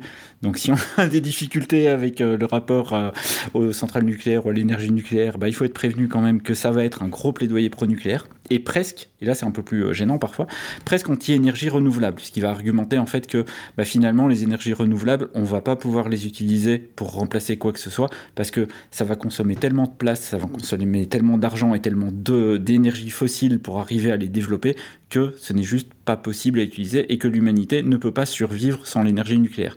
Donc c'est vraiment à discuter parce qu'évidemment il y a un peu de sourcils froncés au, fur et à mesure qu'on avance dans la BD en se disant ah là t'es quand même en train d'essayer de me vendre un peu ta cam euh, le nucléaire. Ok les énergies renouvelables. Oui on peut pas mettre des éoliennes partout parce que on couvrirait toute la France et on n'arriverait même pas à alimenter tout le monde et donc à quel prix on le ferait. Donc tout ça est très assumé, mais c'est un discours sans compromis et euh, qui va tout simplement nous, expliquer que l'humanité elle court à sa perte et là, c'est plus dur que quoi qu'on fasse, même avec le nucléaire, cette perte, elle est désormais inévitable, mais qu'on peut juste la ralentir. Et si on, peut la, on veut la ralentir, il faut passer absolument au tout nucléaire. Donc c'est très pessimiste hein, comme BD, il faut quand même être bien accroché parce que quand on la ferme, c'est euh, pas facile. Mais l'œuvre, euh, bah, ça reste une vision. Évidemment, c'est pas à prendre pour argent comptant et comme toujours, hein, l'idée c'est quand même de faire euh, turbiner un peu son esprit critique, d'aller mmh. pousser la réflexion plus loin, de prendre Internet, de regarder les fiches Wikipédia des auteurs, de regarder pourquoi ils peuvent être contestés, de regarder pourquoi la BD est aimée, pourquoi elle est critiquée, et d'aller voir finalement bah, si tout ce qu'on nous dit est un peu vrai, mais c'est ça c'est un réflexe qu'on devrait avoir avec chaque œuvre, c'est de toujours aller confronter et de évidemment jamais prendre les choses pour argent comptant en fermant le truc et en disant bah c'est bon j'ai tout compris, il n'y a qu'une solution c'est le nucléaire. Non, évidemment il faut, il faut aller challenger ça. Euh, moi je viens à peine de terminer la BD. Donc j'ai pas encore été euh, confronté tout ça pour voir exactement ce qui peut être considéré comme ou euh, vraiment qui tient plus de la propagande pro-nucléaire. Mais en tout cas, j'ai passé un très bon moment en fait euh, dans la BD parce que c'est extrêmement bien argumenté, c'est très dense, mais c'est euh, vraiment très, très rythmé. Et c'est surtout bah, très habile puisque c'est bien dessiné, c'est drôle. Mère Nature est représentée avec une figure gigantesque, imposante, avec une énorme chevelure rousse qui est absolument colossalement bien faite. Et voilà, c'est à lire c'est, euh, je crois que ça, ça, coûte pas très cher hein, pour un, une BD de 200 pages. C'est un truc comme 25 ou 26 euros. Et euh, ça fait un joli cadeau. Alors, euh, pour l'anecdote, hein, moi j'ai failli offrir ça euh, à Noël en me disant, à la belle famille, à quelqu'un de la belle famille, en me disant, bah ça pourrait lui plaire. En fait, il se trouve qu'il travaille en fait dans les énergies fossiles. C'était du coup une très très mauvaise idée finalement en fait d'offrir ça. On m'a dit non non les cadeaux politiques, il faut peut-être un petit peu éviter. Donc je suis passé sur quelque chose d'un peu plus consensuel. Mais mais voilà. J'ai passé un bon moment. Et après, je sais que. Chocolat. Boîte de chocolat, voilà. Exactement. Et euh, encore que c'est pas c'est pas très responsable le chocolat hein, quand tu vois d'où ça vient. Donc il faut pas être sur quelqu'un qui est trop à gauche non plus. Parce que tu peux tu, tu, peux aussi partir en couille avec du chocolat. Non mais je sais que par exemple que Christophe Blain est contesté pour euh, plein de choses et euh, Jean-Co ici est lui aussi parfois un peu contesté sur certaines visions. Je les connais pas. Non, on sait, je crois que c'est mal compris. Et Christophe Blain, il n'est pas du tout contesté. Euh, enfin, pas ah. ma connaissance en tout cas. Mais c'est ah. Covici, oui, euh, complètement. Oui, voilà. Euh, Christophe Blain, non. Christophe Blain, c'est un auteur de bande dessinée hyper complet que, que j'aime beaucoup. Moi, j'ai connu. alors, il s'est surtout fait connaître avec la série Donjon. il a travaillé avec Sfar et, Trondheim dessus, où il a porté un côté très gothique qui, était, qui est hyper intéressant dans ses dessins. Après, il s'est fait connaître surtout. Bah, après, les, fans de BD vont connaître euh, Isaac le pirate ou Gus, euh, mais il s'est fait surtout connaître du grand public. Tout le monde connaît euh, le Quai d'Orsay, qui était adapté après au cinéma. J'aime pas ton tout le monde connaît quand je ne connais pas, en fait. le Quai d'Orsay a fait beaucoup parler de, Le film a, été un gros succès. Ça, ça racontait, en fait, Villepin en fait, bon, c'est un peu mais c'est l'histoire de Villepin à Quai d'Orsay. C'est mm. très drôle. Le film est très drôle. La BD est vraiment excellente. Euh, donc voilà. Donc Christophe Blain, euh, très très chouette auteur. Moi, je, vraiment euh, pas grand chose à lui dire. D'ailleurs, j'en ai lu un cette semaine, Blueberry. il est au mm. dessin et Sfar est au, est au scénario. C'est pas mal, très intéressant. Le Monde sans fin, en fait, moi, je, je l'ai pas lu mais je l'ai pas lu parce que il y a Jean Covici dedans, quoi. et euh, Jean Covici, en effet, c'est un pro-nucléaire depuis toujours.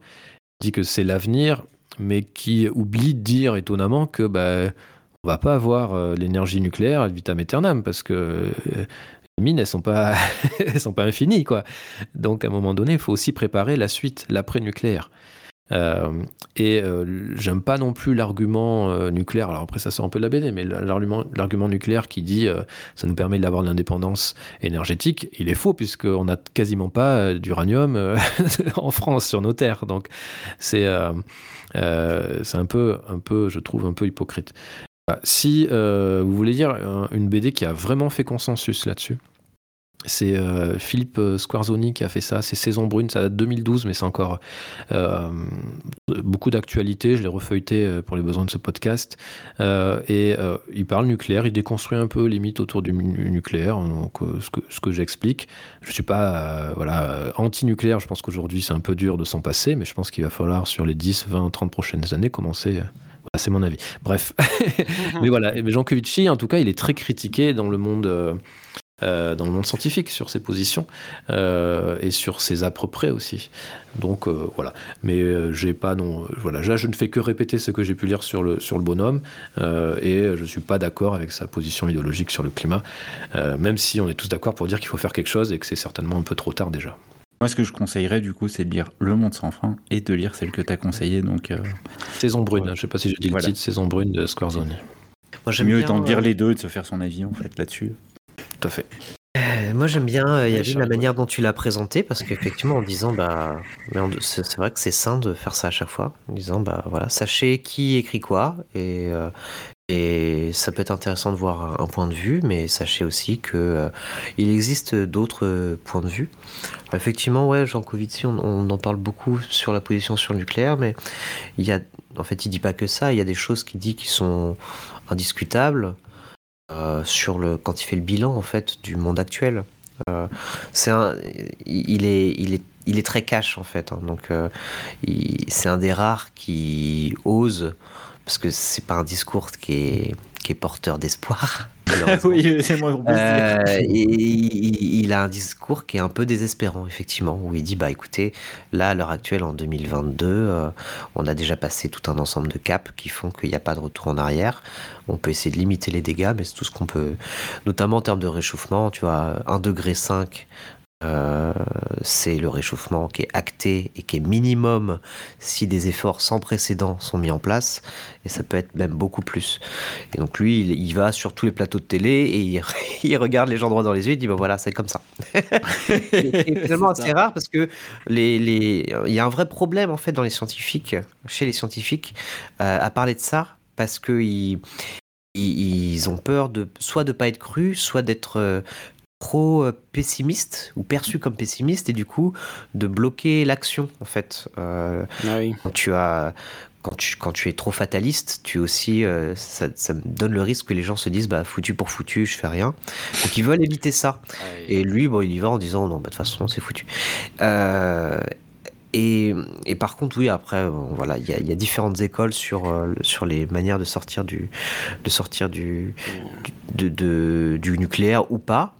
Ce qui est intéressant, c'est le, c'est aussi le, la, réalisation, la prise de conscience, en tout cas, sur la notion de, de monde fini. Euh, c'est marrant parce que c'est une notion qui, je, crois, le, premier grand livre sur, euh, euh, c'était quoi, manuel de, c'était quoi le titre, croissance infinie dans un monde fini ou un truc comme ça, qui était le, le, plus, le premier grand traité économique sur le sujet qui date des années 70, qui fait toujours école en la matière. Et tu dis que oui, ça fait très très longtemps qu'on sait que le monde est fini. Et c'est des, des, rappels qu'il faut, euh, qu'il faut faire. Et ce que j'aime bien, c'est que bon, bah, il n'hésite pas à le rappeler, et surtout euh, à, expliquer que, euh, tu sais, il a des notions de, de, de, comment il appelle ça, de temps esclave, ou je sais plus quoi, de puissance esclave par, par humain ça. C'est-à-dire, bah, typiquement, ce que vous avez chez vous, l'électricité, euh, voilà, le gaz, la télé, etc. S'il n'y avait pas d'électricité, combien, quelle, quelle puissance ça représenterait nombre d'esclaves? Oui, parce qu'il revient à l'Égypte antique, il revient à toutes ces choses-là où on utilisait les absurde, évidemment. C'est absurde parce qu'on aurait tous besoin de, je sais pas, de 200, 200 500, 1000 esclaves, je sais pas. Et, euh, et, le but de dire ça, c'est d'expliquer que euh, à un moment donné, il faudra, euh, réduire nos habitudes quotidiennes, en fait. Et, c'est pour ça, moi, je, je suis pas pareil, hein, pareil que toi, Sandro Nerd.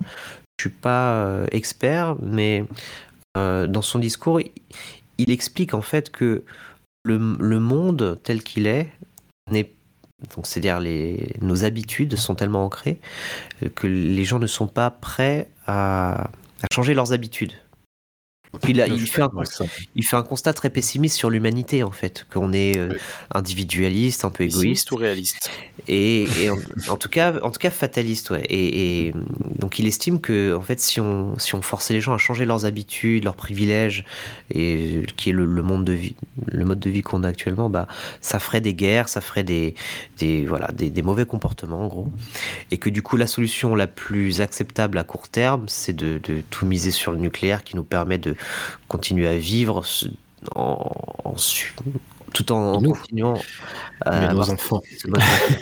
Et voilà, exactement. Mais je, je crois qu'il explique aussi que c'est un que c'est quelque chose d'assez court terme aussi, hein, et que, et que soit soit il y a eu ça s'accompagne d'un changement progressif de mode de vie, donc euh, ce qu'on appelle la décroissance, soit euh, on continue comme ça, mais alors il va falloir vraiment mettre le paquet pour trouver une alternative euh, énergétique.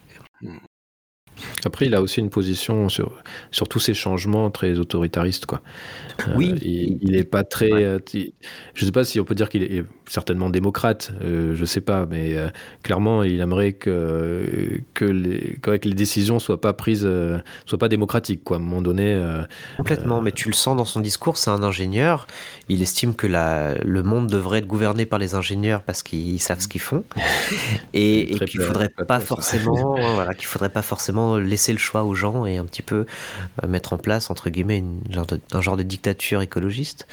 Euh, parce que si on laisse les gens, euh, si on gouverne par référendum, si on laisse les gens bah, euh, prendre conscience des choses peu à peu, ça va prendre tellement de temps qu'il sera déjà trop tard et c'est déjà le cas.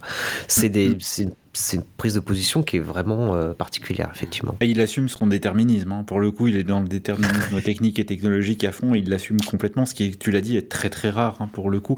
Et par contre, pour l'autoritarisme et tout, je rassure les gens. Dans le monde sans fin, euh, ça se ressent pas trop. Ce discours-là n'apparaît pas trop, heureusement. Oui, il est comme ça et dans, dans ses discours, on sent que quand même ça a été, euh, ça a été gommé dans la BD pour ne pas parce que bah, tout simplement, je pense que Christophe Blain, lui, n'est pas forcément entièrement d'accord avec euh, toutes les visions de, du gars, donc ça ne se ressent pas non plus dans la BD, qui se concentre vraiment sur les énergies et notre rapport aux énergies.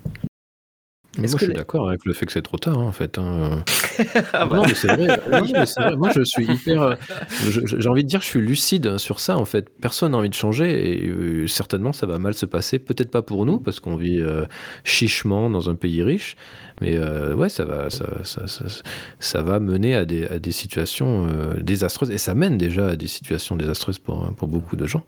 Euh, je pense que c'est trop tard. il faut. Alors moi, je veux, je veux qu'il y ait des changements radicaux, mais clairement, démocratiquement. Quoi. Et le radicalisme démocratique, c'est compliqué, souvent. Ouais, bah, ça s'appelle Poutou. Allez. C'est pour qui tu vas voter. Et ce podcast était en fait une arnaque et une propagande de Franck Poutou. on vous a bien eu depuis le début. Euh, non, c'est pas d'ailleurs Philippe Poutou pour la... présenter son programme.